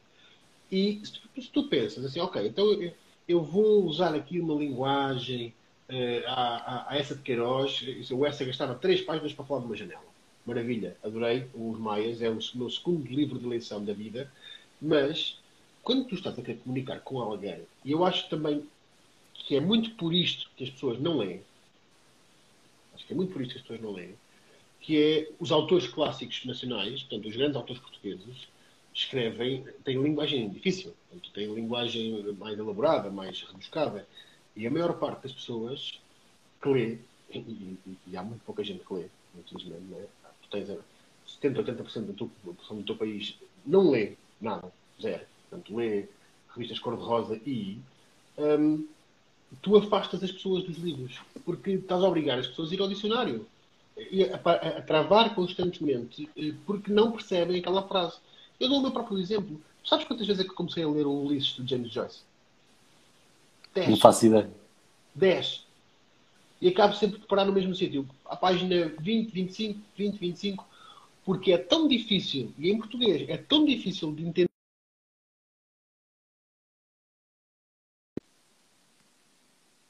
Houve aqui um bloqueio, não sei se foi. Houve aqui um bloqueio. complicada e rebuscada. Estás? Estás a ouvir? Estou, estou, agora estou. É tão difícil, é, é, por aí. É tão difícil de ler, é uma linguagem tão dura, tão difícil de interpretar, que eu acabo por fugir do livro. E eu penso, imagino as pessoas que não têm o hábito de ler, como eu tenho. Eu imagino o que é que alguém pegar naquele livro e começar a ler e, e ao fim de quatro páginas já teve que ir quatro vezes ao dicionário ou ao primeiro não sei o que. Não, não tem paciência para isto. As pessoas não têm tempo, ainda por cima, hoje em dia. Nós estamos na, na, na, sociedade mais conectada, mas ao mesmo tempo mais ocupada, mais ocupada e mais eh, desprovida de tempo, que é a nossa maior riqueza, não é? E, e, por isso é que eu digo que um bom comunicador tem que ser uma pessoa que seja clara nas palavras, que fale uma linguagem que toda a gente que o está a ver percebe. E, e para isto tu tens que ter cuidado, tens que analisar muito bem a forma como tu escreves.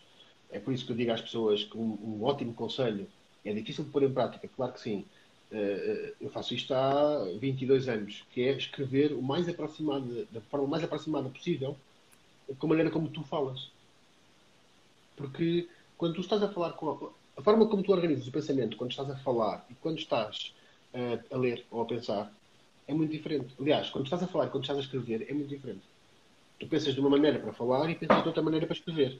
E depois para escrever, tu imediatamente fazes aquele step up. Não é? Tipo, ei, calma, eu agora, tenho, eu agora vou escrever. Eu agora tenho, é. que, tenho que ter aqui um cuidado extra, porque as pessoas vão ler o que eu vou escrever. E então há na cabeça da maior parte das pessoas a ideia de que fazer o step up do meu jogo, tanto fazer o step up my game, significa usar palavras difíceis. Ser mais uh, formalão e cinzentão na comunicação. Portanto, começar, caríssimo, excelso uh, senhor diretor, uh, queira por sua vez receber os meus mais fervorosos cumprimentos uh, por, pelo, pelo programa que está agora a iniciar. Deixe-me, uh, não sei antes uh, poder terminar este, este, este pequeno certo, sem lhe dizer que sou um acérrimo defensor e fã daquilo que é a sua produção literária. Pá, e isto é aborrecidíssimo. Isto é um horror. Tu devias falar assim, caríssimo. aliás, até há várias técnicas que tu podes usar que é começar primeiro pelo nome e depois dizer olá a seguir. Carlos, como está? Carlos, calma. É, não é a mesma forma que me cumprimentam todos os dias que é Bom dia, Carlos, como está? Não, Carlos, bom dia, como está? Quer falar consigo sobre isto, aquilo, aquilo, aquilo outro. Portanto, um bom comunicador tem que ser capaz de perceber, primeiro, o público que tem à frente, e isto é fundamental. Portanto, se tu vais dar uma conferência onde está um grupo de médicos sentados à tua frente, uh, tu não vais, só porque sim, falar jargão médico, mas uh, podes, efetivamente, subir um bocadinho o teu nível de linguagem, porque sabes que toda a gente percebe. Agora, não precisas de o fazer. Porquê? Porque nunca na tua vida ninguém te vai dizer e te vai criticar por seres demasiado simples ou demasiado claro a falar. Ninguém. Não é? Ah, Martim, eu não gosto nada de ver aquelas conferências do Martim porque ele fala uma linguagem que toda a gente percebe. Eh, não é uma coisa que eu acho particularmente piada. E depois tem outro problema acrescido, que é, é simples nas palavras. As pessoas estão a ouvir, estão a entender tudo. É claro, não, não gosto. Não, não vai acontecer. Agora, já o contrário é muito fácil. Vai ser armado ao pingarelho porque, não, calma, que eu sei falar aqui, eu sei falar a linguagem como deve ser. E depois a usar palavras mais rebuscadas e linguagem mais erudita, e as pessoas vão-se embora. Estão ali, mas hoje em dia há uma coisa muito boa que é o telefone, né? Tu pega o telefone e imediatamente sai daqui para ti. Estou aqui sentado porque tenho que estar, mas vamos lá. E muitas vezes depois até há aqueles comentários, se, se perguntares no final de uma conferência, então o que é que achaste? Uh, a um apresentador que, que, uh, que fale dessa forma, uh, toda a gente vai dizer, não, acho que correu bem, pá, o gajo fala bem, o gajo fala muito bem. Mas depois o que é que ele disse?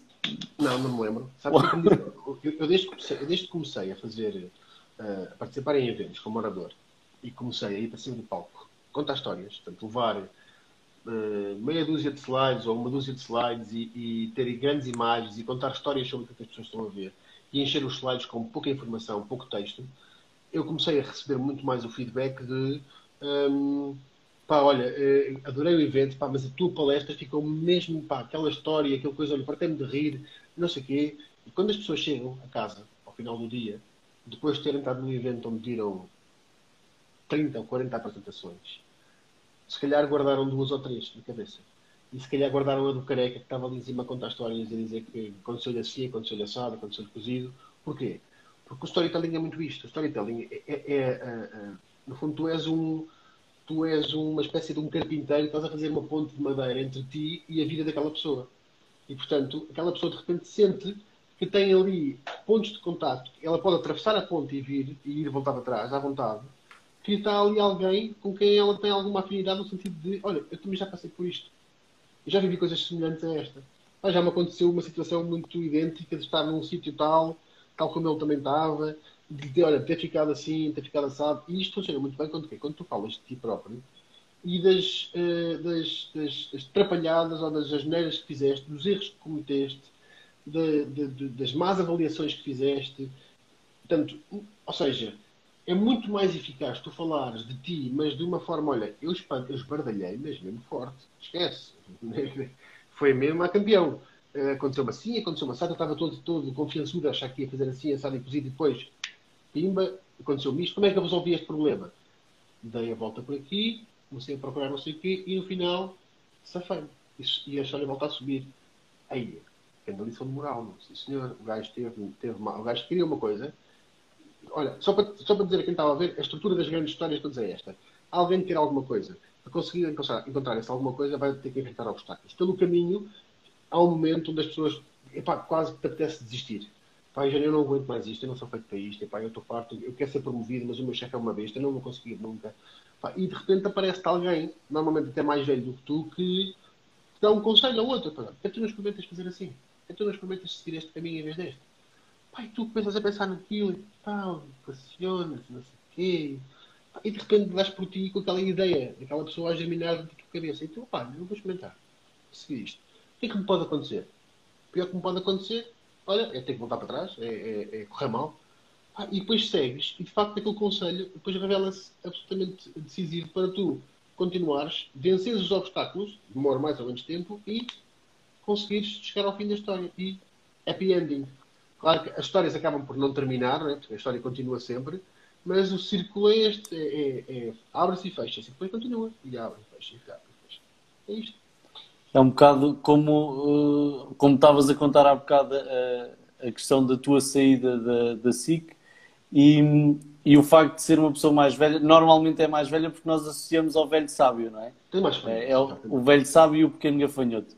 Mas pode muitas vezes também ser uma pessoa próxima de nós Pá, uh, que nos dê sim, aquele. Sim, sim, sim, sim, Exatamente. Pode ser a tua mãe, pode ser o teu pai, pode ser um amigo que. Pá, Porquê que eu digo mais velho? Normalmente é o mais velho porquê? Porque tu reconheces mais credibilidade. Reconheces mais sabedoria exatamente porque, olha, são pessoas que viveram mais do que tu. Ou já teve aquela experiência. Eu estou a ler agora um livro sobre, que é uma introdução à, à, à obra e à vida do Carl Jung. E, e, uma das coisas que o Jung dizia exatamente, defendia muito, era precisamente um, que a tua vida se vai tornando cada vez mais interessante, a tua, a tua mente, o teu subconsciente, o teu inconsciente se torna cada vez mais forte e cada vez mais, um, mais capaz conforme tu mais vais vivendo. Porque eh, tu acumulas, uh, acumulas experiência e sabedoria de anos e anos de vida, de coisas que tu foste conhecendo, de pessoas com quem foste encontrando e falando, que é impossível tu teres, uh, aos 20 anos, uh, uh, mesmo que tenhas devorado 700 livros sobre uh, storytelling e psicologia. E o conhecimento dos livros não é, de todo, o conhecimento maior que tu levas da vida. Portanto, o maior conhecimento que tu levas da vida é, é, é, é a vida a própria, não é? É a experiência, são as situações que tu vives, são as pessoas que tu conheces, são as histórias que tu ouves, são as histórias que tu vives. Isto sim é o que tu levas de mais importante e que podes passar como conhecimento aos outros. Agora, claro que ler ajuda a complementar e a enquadrar muitas das coisas que tu vives, mas, mas é isto. Portanto, muito mais é exatamente a experiência é determinante para. Epá, e ele diz outra coisa fenomenal que é que nós vimos já equipados de série, vá, com a capacidade de, de já temos uma coisa que é absolutamente incrível que nos ajuda a avançar e a, e a crescer, que é o sonho, a capacidade de sonhar. E que não somos só nós que temos, os animais também sonham. Portanto, esta capacidade de sonhar, pá, isto não pode ser mera obra do acaso.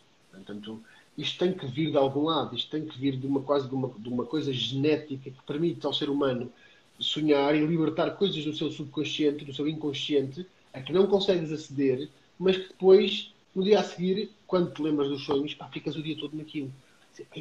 E às vezes são sonhos que te levam a fazer coisas e a tomar uh, direções, não é? E, pá, e, e portanto, um, o ser humano é de facto é, é, é incrível, é, é, é, mesmo incrível. E a experiência da nossa vida, portanto, eu, eu hoje, eu, eu, estou a gostar muito de, de crescer. Estou a gostar, estou a gostar desta idade, sobretudo desde que a Leonor nasceu e desde que eu que casei com a Ana uh, gosto muito de, dos desafios que depois que vão acontecendo à medida, mas da forma como eu reajo hoje em dia e como eu os enfrento e como eu os encaro, que é muito diferente do que era há 10 anos. Portanto, é, não tem nada a ver. E eu agora olho para mim há 10 anos e é muito interessante ver a evolução enquanto, enquanto pessoa, portanto, enquanto ser humano, enquanto profissional. Pá, enquanto profissional não vais mais longe. Eu há um ano não era nem perto nem de longe tão completo profissionalmente como sou hoje. E daqui a um ano cuidado, segurem-se. Porque, epá, porque é, é, é, muito engraçado tu fazeres esta reflexão, mas é preciso fazê-la. É preciso tu parares e dizeres, analisares sobretudo as tuas falhas, onde é que falhas e porquê é que falhas e como é que falhas e o que é que eu posso fazer para não falhar outra vez daquela maneira. Porque isso sim, é, é, é acho que é um bocado inadmissível que é tu fazeres o mesmo erro constantemente da mesma forma. És estúpido, és burro. Quer dizer, não, não pensas. Porque para fazer se é para errar, ok, erras uma vez aqui, pá, à segunda. E outra vez no outro lado. Exatamente. Portanto, vais errando coisas diferentes e vais aprendendo coisas pelo caminho. Aliás, é a única forma que tu tens de aprender alguma coisa é, é fazer as neiras.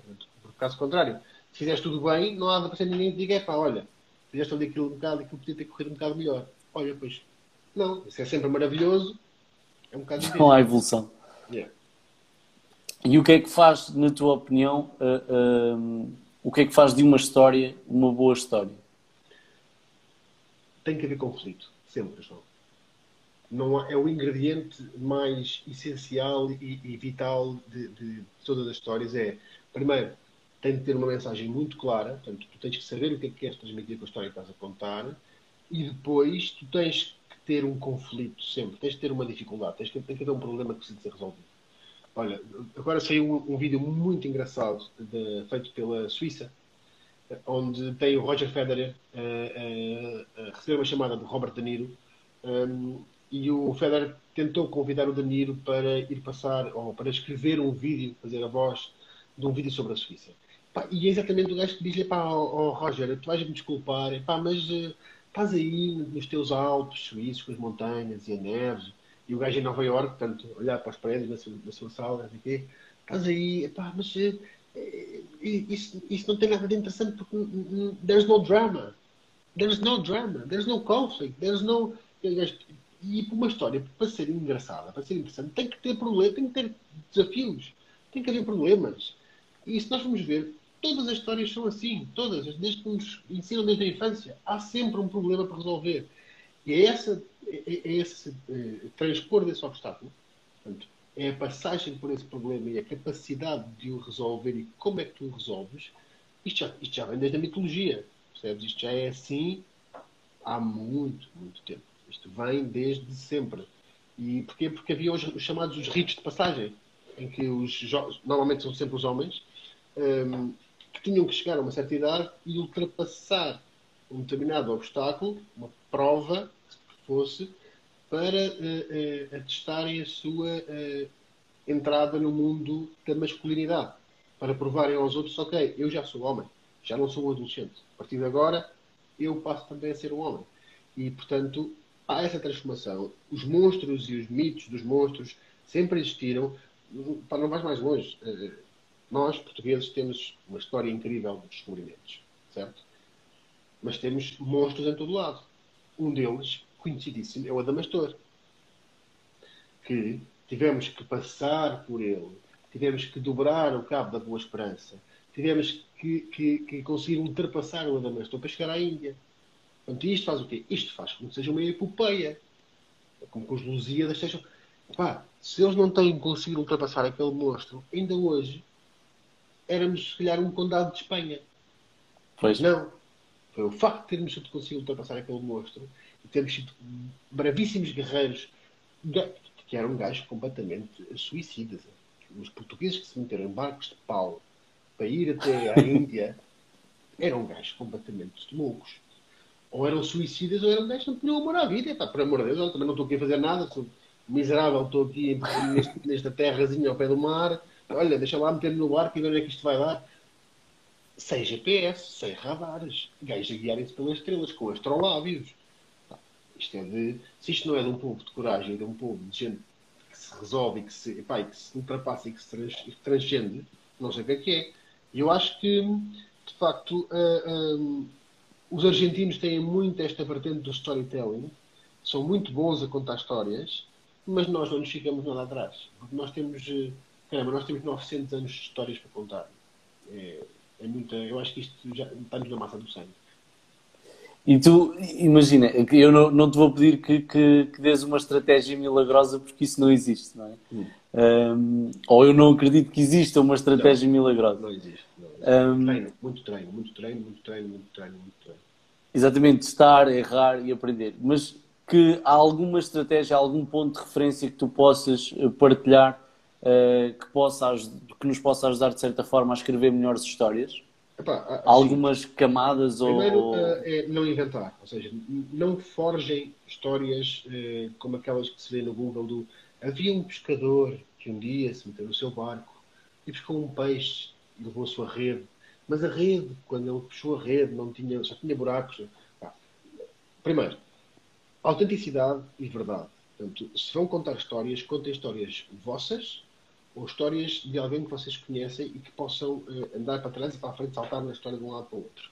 Segundo ponto, contar a mesma história muitas vezes, repetidas vezes, uh, dezenas, centenas de vezes. Ajuda bastante. Uh, outra coisa depois é importante é as histórias têm que ter personagens. ok? Portanto, e para ter personagens eu tenho que as pôr a falar. E é muito mais eficaz tu dizeres, pá, e hoje cheguei ao café e diz-me o João, olha lá, não sei o que, não sei o que, não sei o que mais. E, e eu disse logo, mas o que é que tu queres, pá? É muito diferente de tu dizer assim, eu cheguei ao café e o João estava lá dentro e disse-me logo para eu ter cuidado, porque isto não podia ser como eu achava que isto era. E eu respondi logo imediatamente que ele também devia estar sossegado, porque é muito diferente. O diálogo torna a história viva, torna a história eh, eh, verdadeira, é? real. Tu sentes, pá, isto é uma analogia de uma situação que todos nós já passamos.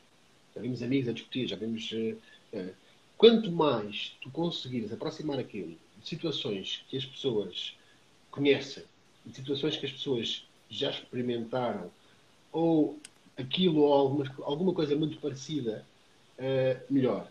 Outra coisa fundamental para tu fazeres isto é conhecer o teu público, ou seja, a quem é que tu vais contar histórias. É num evento, quem é que é o evento? Que tipo de evento é que é? Quem é que é o público que lá está? Ah, se não sei quem são executivos, não sei o que mais. Ok, se é um evento de médicos, tu não vais contar histórias, se calhar, sobre mecânicos. Não vais contar histórias sobre cozinheiros. Pá, não, tens que arranjar formas de, de, os ligar no sentido de, olha, a primeira vez que eu fui ao médico, ou eu, por exemplo, eu estou desejoso de ir a um coisa com médicos, já fiz isto uma vez com um grupo de médicos, é, que foi contar-lhes a história da minha aventura com o urologista que me viu a primeira vez quando, quando eu fui a primeira vez ao médico para, para ver o que é que tinha nos testículos, porque estava com um testículo parecia um boi, e então eu gosto sempre de contar essa história e eles ficam, pá, imediatamente há uma conexão. Porquê? Porque eu sou um paciente, não sou médico, e que estou a contar uma história onde o papel de um médico é crucial, mas no mau sentido. E eles, ei, você apanhou mesmo uma pessoa, pá, isso foi, foi mesmo complicado, foi, foi, foi, foi chato, pá, isso foi, foi muito chato, pá. Realmente há pessoas, pá, há colegas que eles têm muito aquela coisa corporativa, os médicos, mas consegues arrancar um bocadinho de eh, compaixão, de empatia. E isto é fundamental. Porque é a empatia que aproxima as pessoas. E, e quando tu não consegues, eh, e sobretudo, há uma, há uma, regra muito boa eh, para quem me está a ouvir, que é quando tu começas a contar uma história, tu tens que agarrar as pessoas, e sobretudo se tens um tempo limitado. Né? Portanto, se tu tens 20 minutos em cima de um palco, se tens 40 minutos num episódio, ou se tens uma hora e meia num filme, hum, tu começas a contar uma história, tu, tu, tu, no final do primeiro minuto as pessoas têm que estar contigo. Tu já não saem mais. Porque se tu ao fim de um minuto tu ainda não conseguiste chamar a atenção das pessoas, elas vão começar a sair dali. Vão começar a sair muito rapidamente dali. Porque há uma coisa que não sei se alguma vez já pensaste nisto, não é? Nós temos uma capacidade enorme de ouvir e ao mesmo tempo estar a pensar noutras coisas. O ser humano consegue ouvir até 1500 palavras por minuto. A velocidade média de reprodução ou de conversação de uma pessoa normal é entre 150 a 200 palavras por minuto. Agora pensa, o que é que tu ficas a fazer no resto do tempo? Pois. Tens, tens toda uma margem para ir ali embora e tchau.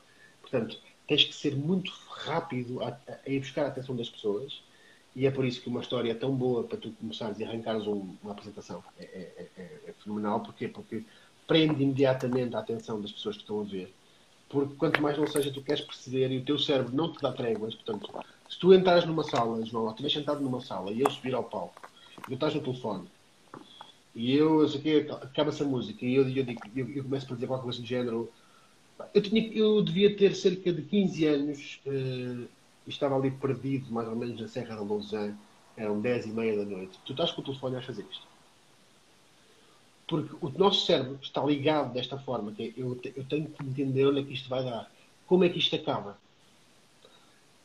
Tu, agora, deixa-te um desafio. Da próxima vez que estás a ver uma série, estás a ver um episódio, analisa-te no sentido de perceber o que está a acontecer ao teu cérebro, que é, tu estás constantemente à procura de saber e de resolver na tua cabeça o que é que vai acontecer a seguir, imediatamente a seguir.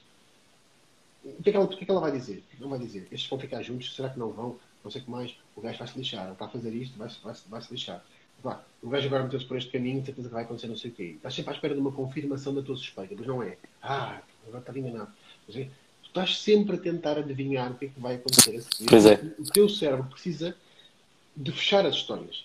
É por isso que as histórias têm que ter um princípio, um meio e um fim. Tem que ter três partes, sempre. Nunca pensem que uma história. No, e o meio é onde está a parte central da história, que é onde há o conflito, onde tu descobres o problema e vais ter que lutar contra ele, vais ter que resolver. E, e, e tu sabendo, normalmente tu sabendo como é que a história começa, sabes sempre como é que a história acaba. Ou pelo menos tens uma ideia de como é que a tua história vai acabar. Porque tu vais acabar, que é ele conseguiu aquilo que queria no início. O resto, a parte central e que verdadeiramente prende as pessoas, é o meio da história. É a parte mais importante, é onde há o conflito, onde estão as personagens umas contra as outras, onde tu, uh, onde tu descobres o que é, coisas, segredos, onde descobres uh, pá, N coisas do enredo, que vai mantendo ali, vai mantendo ali, vai mantendo ali, ali, ali, ali. E, portanto, se eu tivesse de deixar conselhos às pessoas, eu diria talvez três. Primeiro, uh, pensar sempre que uma história tem que ter três partes, princípio, meio e fim. Uma história tem que ter um, uma mensagem muito clara. Eu tenho que chegar ao fim da história e dizer assim, a história era sobre o quê? Olha, era sobre isto assim, assim, assim. Que é o quê? Aquela moral da história que nós ouvimos desde crianças. Ok? Tem que ser assim, assim, assim, assado. E, e a última parte. Uh, eh, um, pá, a mensagem tem que ser uh, claríssima. Ah, já estava eu a dizer. A mensagem tem que ser claríssima e tu tens que ser capaz de provocar emoções nas pessoas. Portanto, tu tens que conseguir que as pessoas que estão a ouvir a tua história pá, sintam que quando saem dali e alguém lhes pergunta, olha, uh, sobre o que estiveste a fazer hoje? Pá, estive num evento, vou-te vou dar um exemplo muito simples. Eu há três anos fui ao TEDx Porto. E estive no TEDx Porto, pá, vi o primeiro convidado, vi o segundo, E havia um tipo que era um senhor que depois tornou-se bastante conhecido na televisão, que é, é um médico, que é o Gustavo Carona. E pá, que é um storyteller espetacular. E o gajo uh, vai, sobe ali ao palco e tal, não sei o quê, e começa a há umas mil pessoas dentro da sala da da. E ele começa a contar a história de ele era médico sem fronteiras e trabalhava no Afeganistão. Ele, aliás, eu ouvi isto uma vez, agora vê como é que a história foi poderosa. E o gajo começa a contar a história, estava no Afeganistão, e, pá, e nisto há um pai que chega com uma filha uh, grávida uh, e que uh, está. vão ter com ele, e ele está ali muito atrapalhado, não sei o que mais. Pá, nós precisamos de fazer assim ou assado para salvar, para salvar a sua filha e a criança. E ele, não. E ele, ele para assim e diz assim, não, não estou a perceber nós temos que fazer esta cirurgia, eh, o que lá tem que ser autorizado pelo pai okay, ou pelo marido. Nós, para podermos salvar a sua filha, temos que fazer assim, assim, assado. E ele diz: Não. Ele manda chamar um tradutor assim: explique claramente a este senhor. Se eu não fizer isto, que lhe estou a dizer, a filha dele vai morrer. E o gajo traduz e ele disse: Yes. Soldado, a miúda tinha engravidado não estava casada. Portanto, para o pai, se a filha e a criança morressem, estava tudo bem. Pois. Pá, e o gajo conta isto e repara, a sala inteira de lágrimas nos olhos. Quando o homem acaba, são 18 minutos, quando o homem acaba a história, a sala inteira de pé, bater, eu fui o primeiro a levantar, a bater palmas, gosto sempre de ser aquele gajo que começa a bater palmas, a puxar pelo outro, e embora bater palmas este gajo, pá. E, e, e, é incrível porque, de facto, o que é que ele conseguiu? Uma pessoa que eu nunca tinha visto e que aquelas pessoas que também nunca tinham visto, em 15 minutos tu consegues, com uma introdução fortíssima, portanto, no primeiro minuto tu tens que agarrar aquelas pessoas, tu tens que fazer com que as pessoas vejam exatamente aquilo que tu estás a dizer, visualizem, que é o grande segredo do storytelling. É, é que estás, aliás, quando nós lemos livros e lemos literatura, romance e tudo mais, é isto que nós passamos o tempo todo a fazer, é a visualizar Porquê? Porque o, escritor, o autor, está-nos a, é, usa aquela máxima do uh, show, don't tell. Portanto, mostra às pessoas aquilo que estás a dizer. Mostra, era, olha, o Essa Queiroz, é? que era um mestre a mostrar que estamos a falar de uma janela. Calma, estamos a falar de uma janela, não é uma janela qualquer. Ele dá-te o pormenor todo da janela do princípio ao fim. Todo, tudo. Tu vais saber tudo. Tu vais saber tudo sobre a vida do, do, Carlos da Maia e da Maria Eduarda. Tu vais saber tudo. E, portanto, tu consegues quase que estás a ler aquilo, tu estás a ver as roupas das pessoas, tu estás a sentir o cheiro da terra em Cabul, tu estás a sentir que estão a cair bombas ao lado e já estão a trabalhar. E tu estás a sentir a emoção daquele gajo que está ali à tua frente, que teve que passar por uma situação destas e ser confrontado com um pai que diz: Não, não, a minha filha é para morrer. Eu não autorizo essa cirurgia. E isto é o quê? Ele não tirou um curso para fazer isto. Passou por lá. Viveu. Ele tirou um curso para fazer isto. Ele, ele, ele não tirou um curso para contar histórias assim. Ele teve lá. E depois tem uma capacidade que, se treina, que é tu apreenderes a, a realidade, né? tu conseguires captar aquilo que estás a ver, e depois refletires e pensar sobre isso e, e contares aquela história várias vezes. Porque é isto. Depois faz a. Faz a, a, a exatamente o, o Sasha está a dizer aqui bem um livro que gera essa emoção, o perfume. É exatamente. Está muito bem escrito, do Susclum. Está, está maravilhosamente bem escrito. Um, Por acaso nunca li. É, pá, é, tu, vais, tu vais ficar a cheirar. Tu dás por ti a, a sentir quase os cheiros que ele está, está a descrever ali. E, e é exatamente isto que é. Tu, tu teres a capacidade de, em 15 minutos, em 10 minutos, João, às vezes em 3 ou 4 minutos, fazes, contas uma historiazinha pequenina no, no intervalo do café, é suficiente para no final do dia as pessoas se lembrarem. E se chegares ao final do dia, que é isto que queres, que é. Pá, eu quando cheguei a casa naquele dia, eu, eu, eu vim esse dia do Porto para Lisboa, cheguei a casa, era meia-noite. Eu no dia a seguir de manhã, a primeira coisa que eu disse à Ana foi: e ontem eu ouvi uma história, tu não estás a perceber. Não estás a perceber. Então, mas foi, foi, o evento foi giro. E ela sabia do evento, meu. Já nem, me lembro quem é que foram as outras pessoas que foram lá falar. Só me lembro da história do Carona. Só me lembro da história do Gustavo Carona. Pá, e contei-a para aí uh, cinco vezes, dez vezes. A mesma coisa com, com uma organização que é a Charity Water. Não, sei se conheces isso. Não conhece, é para quem não conhece, eu recomendo que vá aqui no, no Instagram à procura dela. Charity, Charity, dois pontos, Water. um, que é uma empresa que leva, que é uma ONG cuja missão é levar água potável aos sítios do mundo onde não existe água potável. Exatamente. Para muita gente não sabe, dois terços do mundo não tem água potável. Dois terços do mundo. E, portanto, pá, a primeira história que ele conta, que é uma cena incrível do, do, de uma aldeia onde eles vão e onde eles têm conhecimento, que é uma aldeia que tem uma tribo e essa tribo são as mulheres que costumam ir buscar água. E para as mulheres irem buscar, buscar água vão com cântaros de pá, não sei quantos litros, com um peso absurdo na cabeça. Para lá, cântaros vazios, têm que fazer, parte, têm que fazer 15 km a pé para ir buscar água a cântaros para trazerem para a aldeia, para toda a, a, a, tribo conseguir beber água. E num, numa bela dessas viagens, uma das mulheres que, eh, que foi para buscar água no regresso tropeça numa pedra cai e deixa cair um cântaro daquilo ser parte do cântaro. Pá, aquilo são à vontade, sei lá, 25, 50 litros de água, 25 litros de água. Ela cai, hum, alguns dias depois uh, uh, vem-se a descobrir que essa pessoa uh, não aguenta a culpa que sente, o remorso que sente e enforca-se. O grande espanto foi precisamente quando eles percebem não estavam a falar de uma mulher, era uma criança de 14 anos, uma rapariga de 14 anos. Por ter falhado com a tribo e com a, com a, com a sua comunidade, um peso tão grande, uma, um, um remorso tão grande, uma culpa tão grande, que se matou. E o que é que eles disseram quando receberam esta indicação foi: pá, isto nunca mais vai acontecer. Nunca mais. Nós não podemos deixar que isto aconteça. Nós temos que fazer alguma coisa que é: temos que ir a estes sítios, descobrir estas histórias e levar água uma maquinaria para lá, fazer furos e encontrar água para estas pessoas. Não, não é possível uma criança de 14 anos matar-se porque deixa cair um cântaro de água. E, portanto, tu quando ouves este tipo de coisas, isto, isto é... Pá, que tu pensas? Ok, isto não é assim tão difícil como tudo fazer. Claro, o que é que requer? Requer, como tudo, é como a escrita. Requer prática. Requer que tu contes muitas vezes, que escrevas muito, que vejas muitas histórias, que leias muitos livros, que vejas muitas séries. Uh, pá, que vejas muitos filmes, que vejas muitos documentários, uh, novelas. Eu, eu, costumo dizer, eu leio tudo. Eu leio revistas cor-de-rosa, leio jornais, eu leio sites, eu leio blogs, eu leio livros, eu leio livros técnicos, leio uh, romances, literatura, ficção, não, não ficção. Eu leio de tudo porque, de facto, quanto mais eu leio, melhor eu escrevo. Quanto mais histórias eu ouço, melhor eu as conto. E, e, fazendo aqui só, só um parênteses, eu acho que até foi a Charity Water que desencadeou um movimento uh, uh, de, que estava relacionado com os aniversários. Uh, e acho que aí tornou-se mesmo viral porque houve uma criança que a infelizmente Rachel. faleceu. A Rachel, exatamente. Eu, eu, mostro isso, esse vídeo no meu, no meu workshop.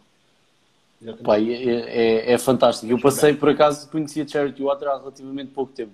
Ela, é... ela quis, quis, eh, pediu para doarem eh, o dinheiro que iam dar uh, no aniversário como prenda de anos. Na altura angariou tipo 200 e qualquer coisa dólares. Só que antes de conseguir completar o seu desejo, morre num acidente de viação. Pá, isto torna-se viral e de repente ela conseguiu angariar tipo um milhão e meio de, de, euro, de dólares. Foi suficiente para dar água a 36 mil pessoas no, na Etiópia. 36 Foi... mil pessoas quem vir esse vídeo é, é, é, é chocante. é... As pessoas choram. Olha que eu vou dizer, na minha formação, quase sempre há gente a chorar a ver este vídeo, quase sempre. Porque é, é exatamente, é, é os, os, ingleses têm uma expressão muito boa que é o overwhelming. É, esmagador. Tu vês aquilo e tu ficas. Oh! Oh!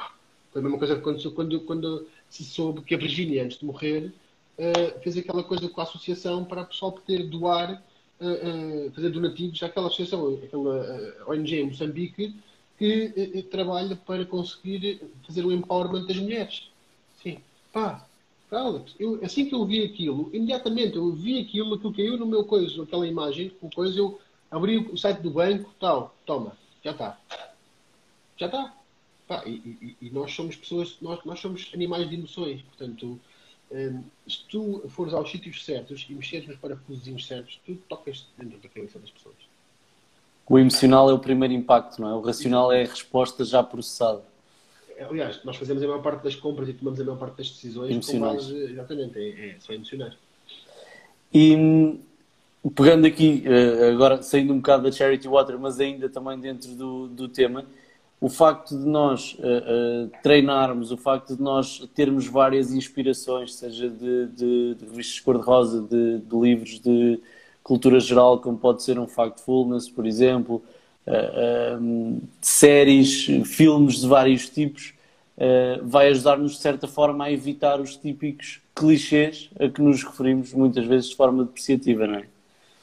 Sabes que eu tenho um mixed feeling sobre os clichês e por uma razão muito simples que eu posso explicar, que é os clichês existem por alguma razão. E a razão pela qual os clichês existem é porque eles são verificações eh, comprovadas de que aquilo que está a ser dito acontece, funciona, verifica-se. É, acontece assim. E, como copywriter, tenho ainda mais essa, cada vez mais tenho essa, essa tenho vindo a pensar nisto por uma razão muito simples, que é há uma ditadura anti-clichê, que não se pode usar clichês e tudo e tudo e tudo. Mas, se nós pensarmos bem aqui eh, nesta questão, nós estamos a escrever para pessoas. Certo? E as pessoas, na sua vida, no seu dia a dia, no seu cotidiano, as pessoas usam e abusam de carradas de clichês. Porquê? Faz parte da linguagem oral, faz parte da forma como as pessoas comunicam umas com as outras. O que tu queres enquanto comunicador seja enquanto copywriter, seja enquanto storyteller, tu queres chegar ao coração daquelas pessoas, queres chegar lá dentro, queres entrar onde quer que aquela pessoa esteja, tu queres lá chegar. Obviamente que tu estás a contar histórias e histórias e histórias onde, onde vais falando de. É porque eu acho que há aqui uma confusão grande, que é uma coisa são os clichês, outra coisa são as frases feitas. E, e as frases feitas, isso sim, né? portanto, o, o, o, estás sempre a falar com ditados, ou usas aquelas, fra aquelas frases de, é, pá, sei lá, é, tipo, agora deixa-me, tipo, por exemplo, é, na grande maioria das vezes, ou no, no, que, no, no, que diz respeito a não sei o que, não sei o que. Há aquelas frases feitas, aqueles chavões. Isso é uma coisa, porque o, o clichê, se é bem usado no sítio certo, e se, se tu te referes a ele como uma tentativa de te aproximar do público, caramba, se aquilo converte, tu não vais usar porquê? Porque é um clichê? Então, se tu usas o clichê, faz o teste, tens conversão. Se tu não usas o clichê, faz o teste, não tens conversão, o que é que tu, o que é que tu fazes? Pois. É? E, nós às vezes limitamos a nós mesmos com crenças destas. Agora, se tu me perguntares. Uh, uh, uh, se eu vou usar constantemente, ou se vou estar sempre a contar a mesma história, ou, ou sempre a contar a história da carochinha e sempre a, a, tocar nos mesmos pontos, da mesma forma, nas mesmas. Não, claro que não. Vou adaptar a minha mensagem ao público que tenho à frente. Mas, efetivamente, há coisas, há dizeres, há, experiências que nós passamos que são muito transversais a, a, a todos nós. Portanto, acabamos por. Eh, acabamos por, eh, por no fundo, por estar a reproduzi-las porque fazem parte do nosso, da nossa vida, da nossa vivência. E, e, e nas histórias, epá, tu quando estás a abrir o livro e a falar de ti, tu dificilmente vais para os clichês. Quando tu abres o livro e falas de ti, tu vais a zonas onde, eh, regra geral, não costumas, não costumas ir. Eh, e, portanto, tu, a partir do momento que estás a abrir o livro, as pessoas estão a sentir que estás a fazer isso. É? As pessoas estão automaticamente a dizer, peraí, já está a contar uma história bem pesada, já está a contar uma história da vida dele. Eu também já passei por isto, também brutal. E, e aconteceu-me várias vezes receber mensagens depois dessas, dessas partilhas dizendo, olha, é para obrigado por teres partilhado aquilo. E também passei por ter um amigo, passou blá blá blá blá blá blá blá. E, e é isto, portanto, o que é que eu digo mais? Eu digo mais às pessoas, fujam, isso sim, eh, das frases feitas, fujam do, dos, eh, dos trocadilhos, para mais do que qualquer outra coisa fujam da tentativa de serem engraçados só porque sim, e de fazer piadolas com tudo o que mexe, e de se rir nas próprias piadas. Não é? Dizes uma piada. e o pessoal está à tua frente e pá, é muito cringe, não é? Uh, muito, agora, se tu fores uma pessoa que és honesta, sincera, uh, que tens uma dose tremenda de, de verdade, de, de, honestidade e de autenticidade, tudo isto se cheira à distância todos nós conseguimos sentir gajos fakes uh, hoje em dia longe. Alegres. Começam a falar contigo e tu pensas logo a perceber. Hum, Isto é um bocado feio, um bocado feio. Isto. E por sua vez, quando é numa série, tu até fazes aquele gesto de chegares para a frente da cadeira. Sim, é quase como se estivesses a aproximar-te fisicamente da pessoa. Isto acontece imensas vezes a ver televisão. A ver filmes ou séries em que estou mesmo a entrar na, na cena e estou sentado no sofá. Chegamos à frente, estamos aquele salto. E debruço-me e ponho assim. Ah, porque é quase como se. Se, eu, se eu me chegar um bocadinho à frente, entro mais na história. Consigo chegar um bocadinho ainda mais dentro da história. Epá, e, e é isto, sabes, oh, João, isto não é nenhuma ciência, não é física quântica, não é ciência aeroespacial, mas como tudo o que está ligado às palavras, tu tens que treinar muito, tens que contar histórias muitas vezes, tens que ouvir histórias muitas vezes, tens que arriscar, tens que perder o medo de, de fazer, porque muitas vezes nós acabamos por nos limitar a nós próprios com medo, ah, tenho medo, o que é que vão pensar sobre mim? E uma coisa muito fixe que vem com a idade e com um sobretudo veio, veio muito com o freelancing, que foi vir um certo uh, why don't give a fuck? Quer lá saber o que é que pensam de mim? Quer lá saber? Quer lá saber se vão dizer que a história, ou que aquilo que eu estou a escrever, que eu estou a dizer, uh, não é profundo o suficiente, não é não sei o que mais, ou que não gostam. Não quero lá saber que não gostam. Eu não estou a fazer isso. Eu, eu, não estou à procura de que as pessoas todas gostem. Eu estou a escrever porque eu tenho que escrever, é uma necessidade, é um, eu sinto que é uma coisa para dizer. No dia em que eu sinto que deixo de ter coisas para dizer, aí sim devo estar preocupado. Até lá, eu, faço o que faço por paixão. É uma paixão que as pessoas conseguem uh, apreender e beber quando estão a, a ver-me a trabalhar, porque me dizem isto na cara, pá, sente-se, claramente tu gostas muito daquilo que fazes, gostas muito de conversar, gostas muito de partilhar aquilo que sabes, uh, e, e, e, que é de uma forma apaixonada, e isso cativa. É? Qualquer um de nós que encontra alguém pela frente a falar daquilo que faz e que tem um, brilho nos olhos, aquela coisa que se diz, não é? olha, lá está, uma frase feita ou um clichê, um, brilhinho nos olhos, mas é, os teus olhos abrem-se e parece que, tu, como estás sempre, como, como te rires muitas vezes enquanto estás a falar daquilo que gostas, e há emoção e tu, e tu epá, entusiasmas-te. E eu sou uma pessoa muito muito física a falar, portanto, eu uso muitas mãos, eu, eu, eu faço muitos gestos, sou muito expressivo de cara, hum, e portanto isso é capaz de contribuir uh, para, para que acabe por ter mais sucesso uh, do que aquilo que se calhar eu estaria à espera quando comecei a fazer isto, muito possivelmente. Crias empatia naturalmente. Sim, acho que sim. Porque não gostas é, do que fazes, não é? Não conseguirias. Não é, não é falsa modéstia, é, é, é, exatamente isso. Eu sei que, ainda agora fui contratado para fazer um trabalho para um hotel, um, de uma cadeia de hotéis grande, um, cá, e uma das coisas que a pessoa responsável de marketing que me disse foi: Eu quis-te a ti porque a primeira vez que eu te vi em cima de um palco a moderar um debate num evento, tu foste a pessoa de quem eu me lembrei no final do dia. E, e, e, a forma como tu fazes as perguntas, como tu consegues gerar empatia nas pessoas que estão à tua frente, a quem estás a entrevistar, ou no público, é para mim uma garantia de que tu vais, vais fazer este trabalho que passa por entrevistar famílias de uma forma uh, excepcional.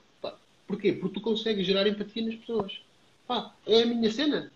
Há pessoas que conseguem gerar outro tipo de sentimentos. Pá, eu consigo gerar empatia. Olha, podia ser pior. Exato. Há gajos que mandam os foguetes à lua, os foguetões à lua e, há... e depois há aqueles que dominam as ciências sociais. É isso. São bons a relacionar-se. É isso mesmo. É isso. Martim, hum, já, normalmente. horas de conversa, brutal. Yeah. Era isso que eu ia dizer. Normalmente tem sempre uma hora e qualquer coisa. É bom sinal, é sinal que a conversa está boa. Um, Vou-te vou -te perguntar, já, já falámos praticamente todos os pontos, uh, e bem, e muito bem, sem, sem ser preciso uh, uh, eu estar a fazer as questões, e por isso agradeço-te imenso.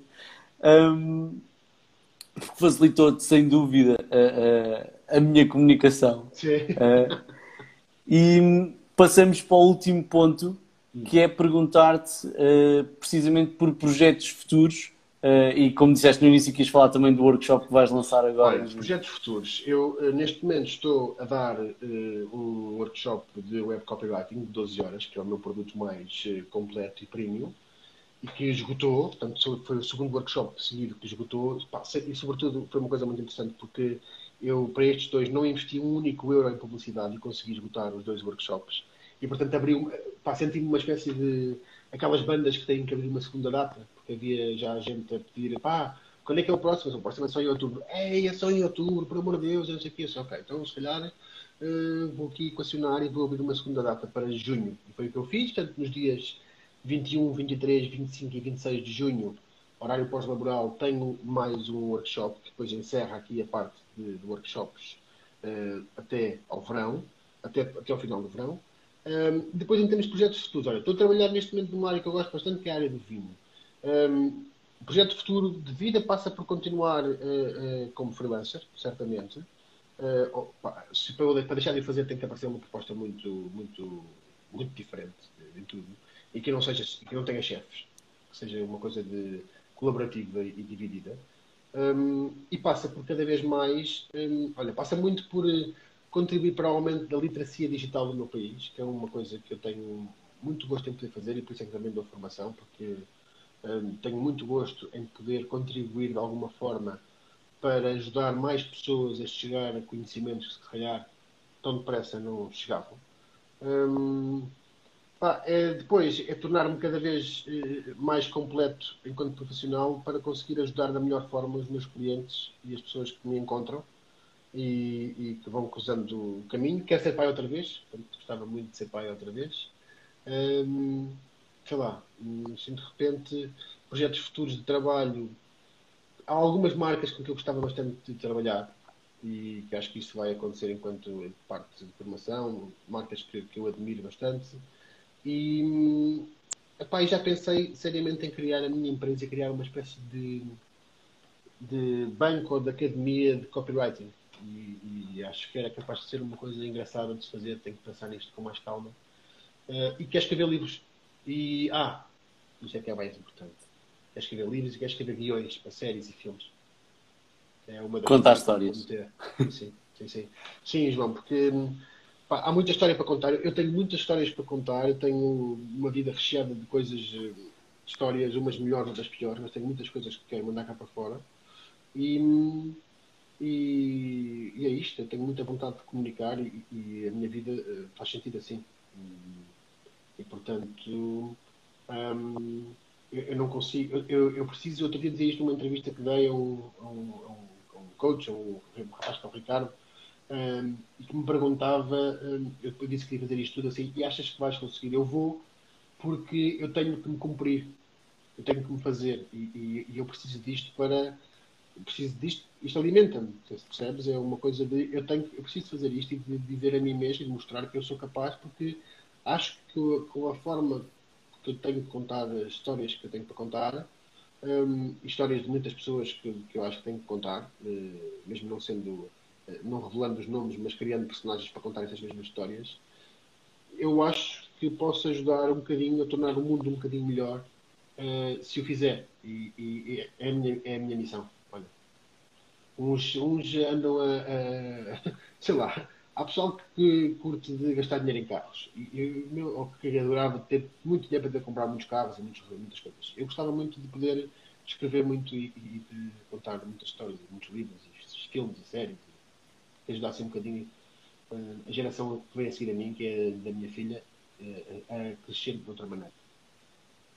Que não, como é falávamos ao princípio, é, sim, não nessa situação. Só ao telefone, só metidos em, em, em, em, coisas feias e más e tudo mais, e portanto, eh, pá, olha, eh, para quem está aqui deste lado, vou deixar, deixar só para não, não me chatear mais com isto, que é, eh, pá, vão-me encontrando, já tenho um site finalmente, portanto, ainda está, já está a ser arrumado, mas já tenho um site no ar, é, é fácil, é martimariano.pt, dois anos seguidos, martimariano.pt, Lá encontram informação sobre os workshops, lá encontram o blog, onde eu agora já comecei a publicar também textos técnicos, portanto, com, com informação para ser útil às pessoas.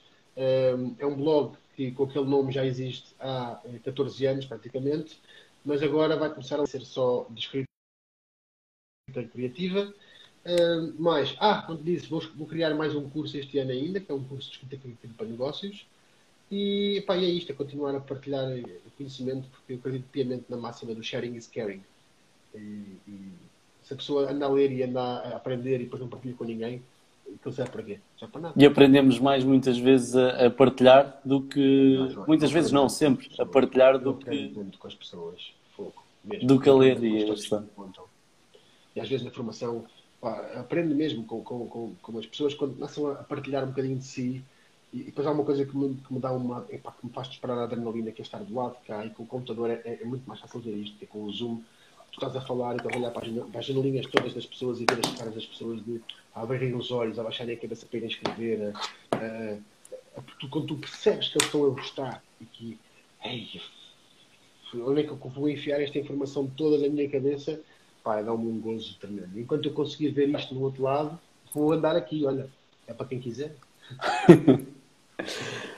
E é, e é sem dúvida uma, uma causa nobre. E todas as causas que nós temos que sejam para ajudar são, são sem dúvida causas nobres. E, e é como tu disseste: quem gosta, gosta, quem não gosta, também não precisa Opa, de acompanhar. Mete na borda do prato. Exatamente. E a mãe sempre me ensinou isso: não gostas? Metes na borda do prato para alguém a comer. Ou então, olha, mandas fora. Mas em vez de ficar a dizer mal.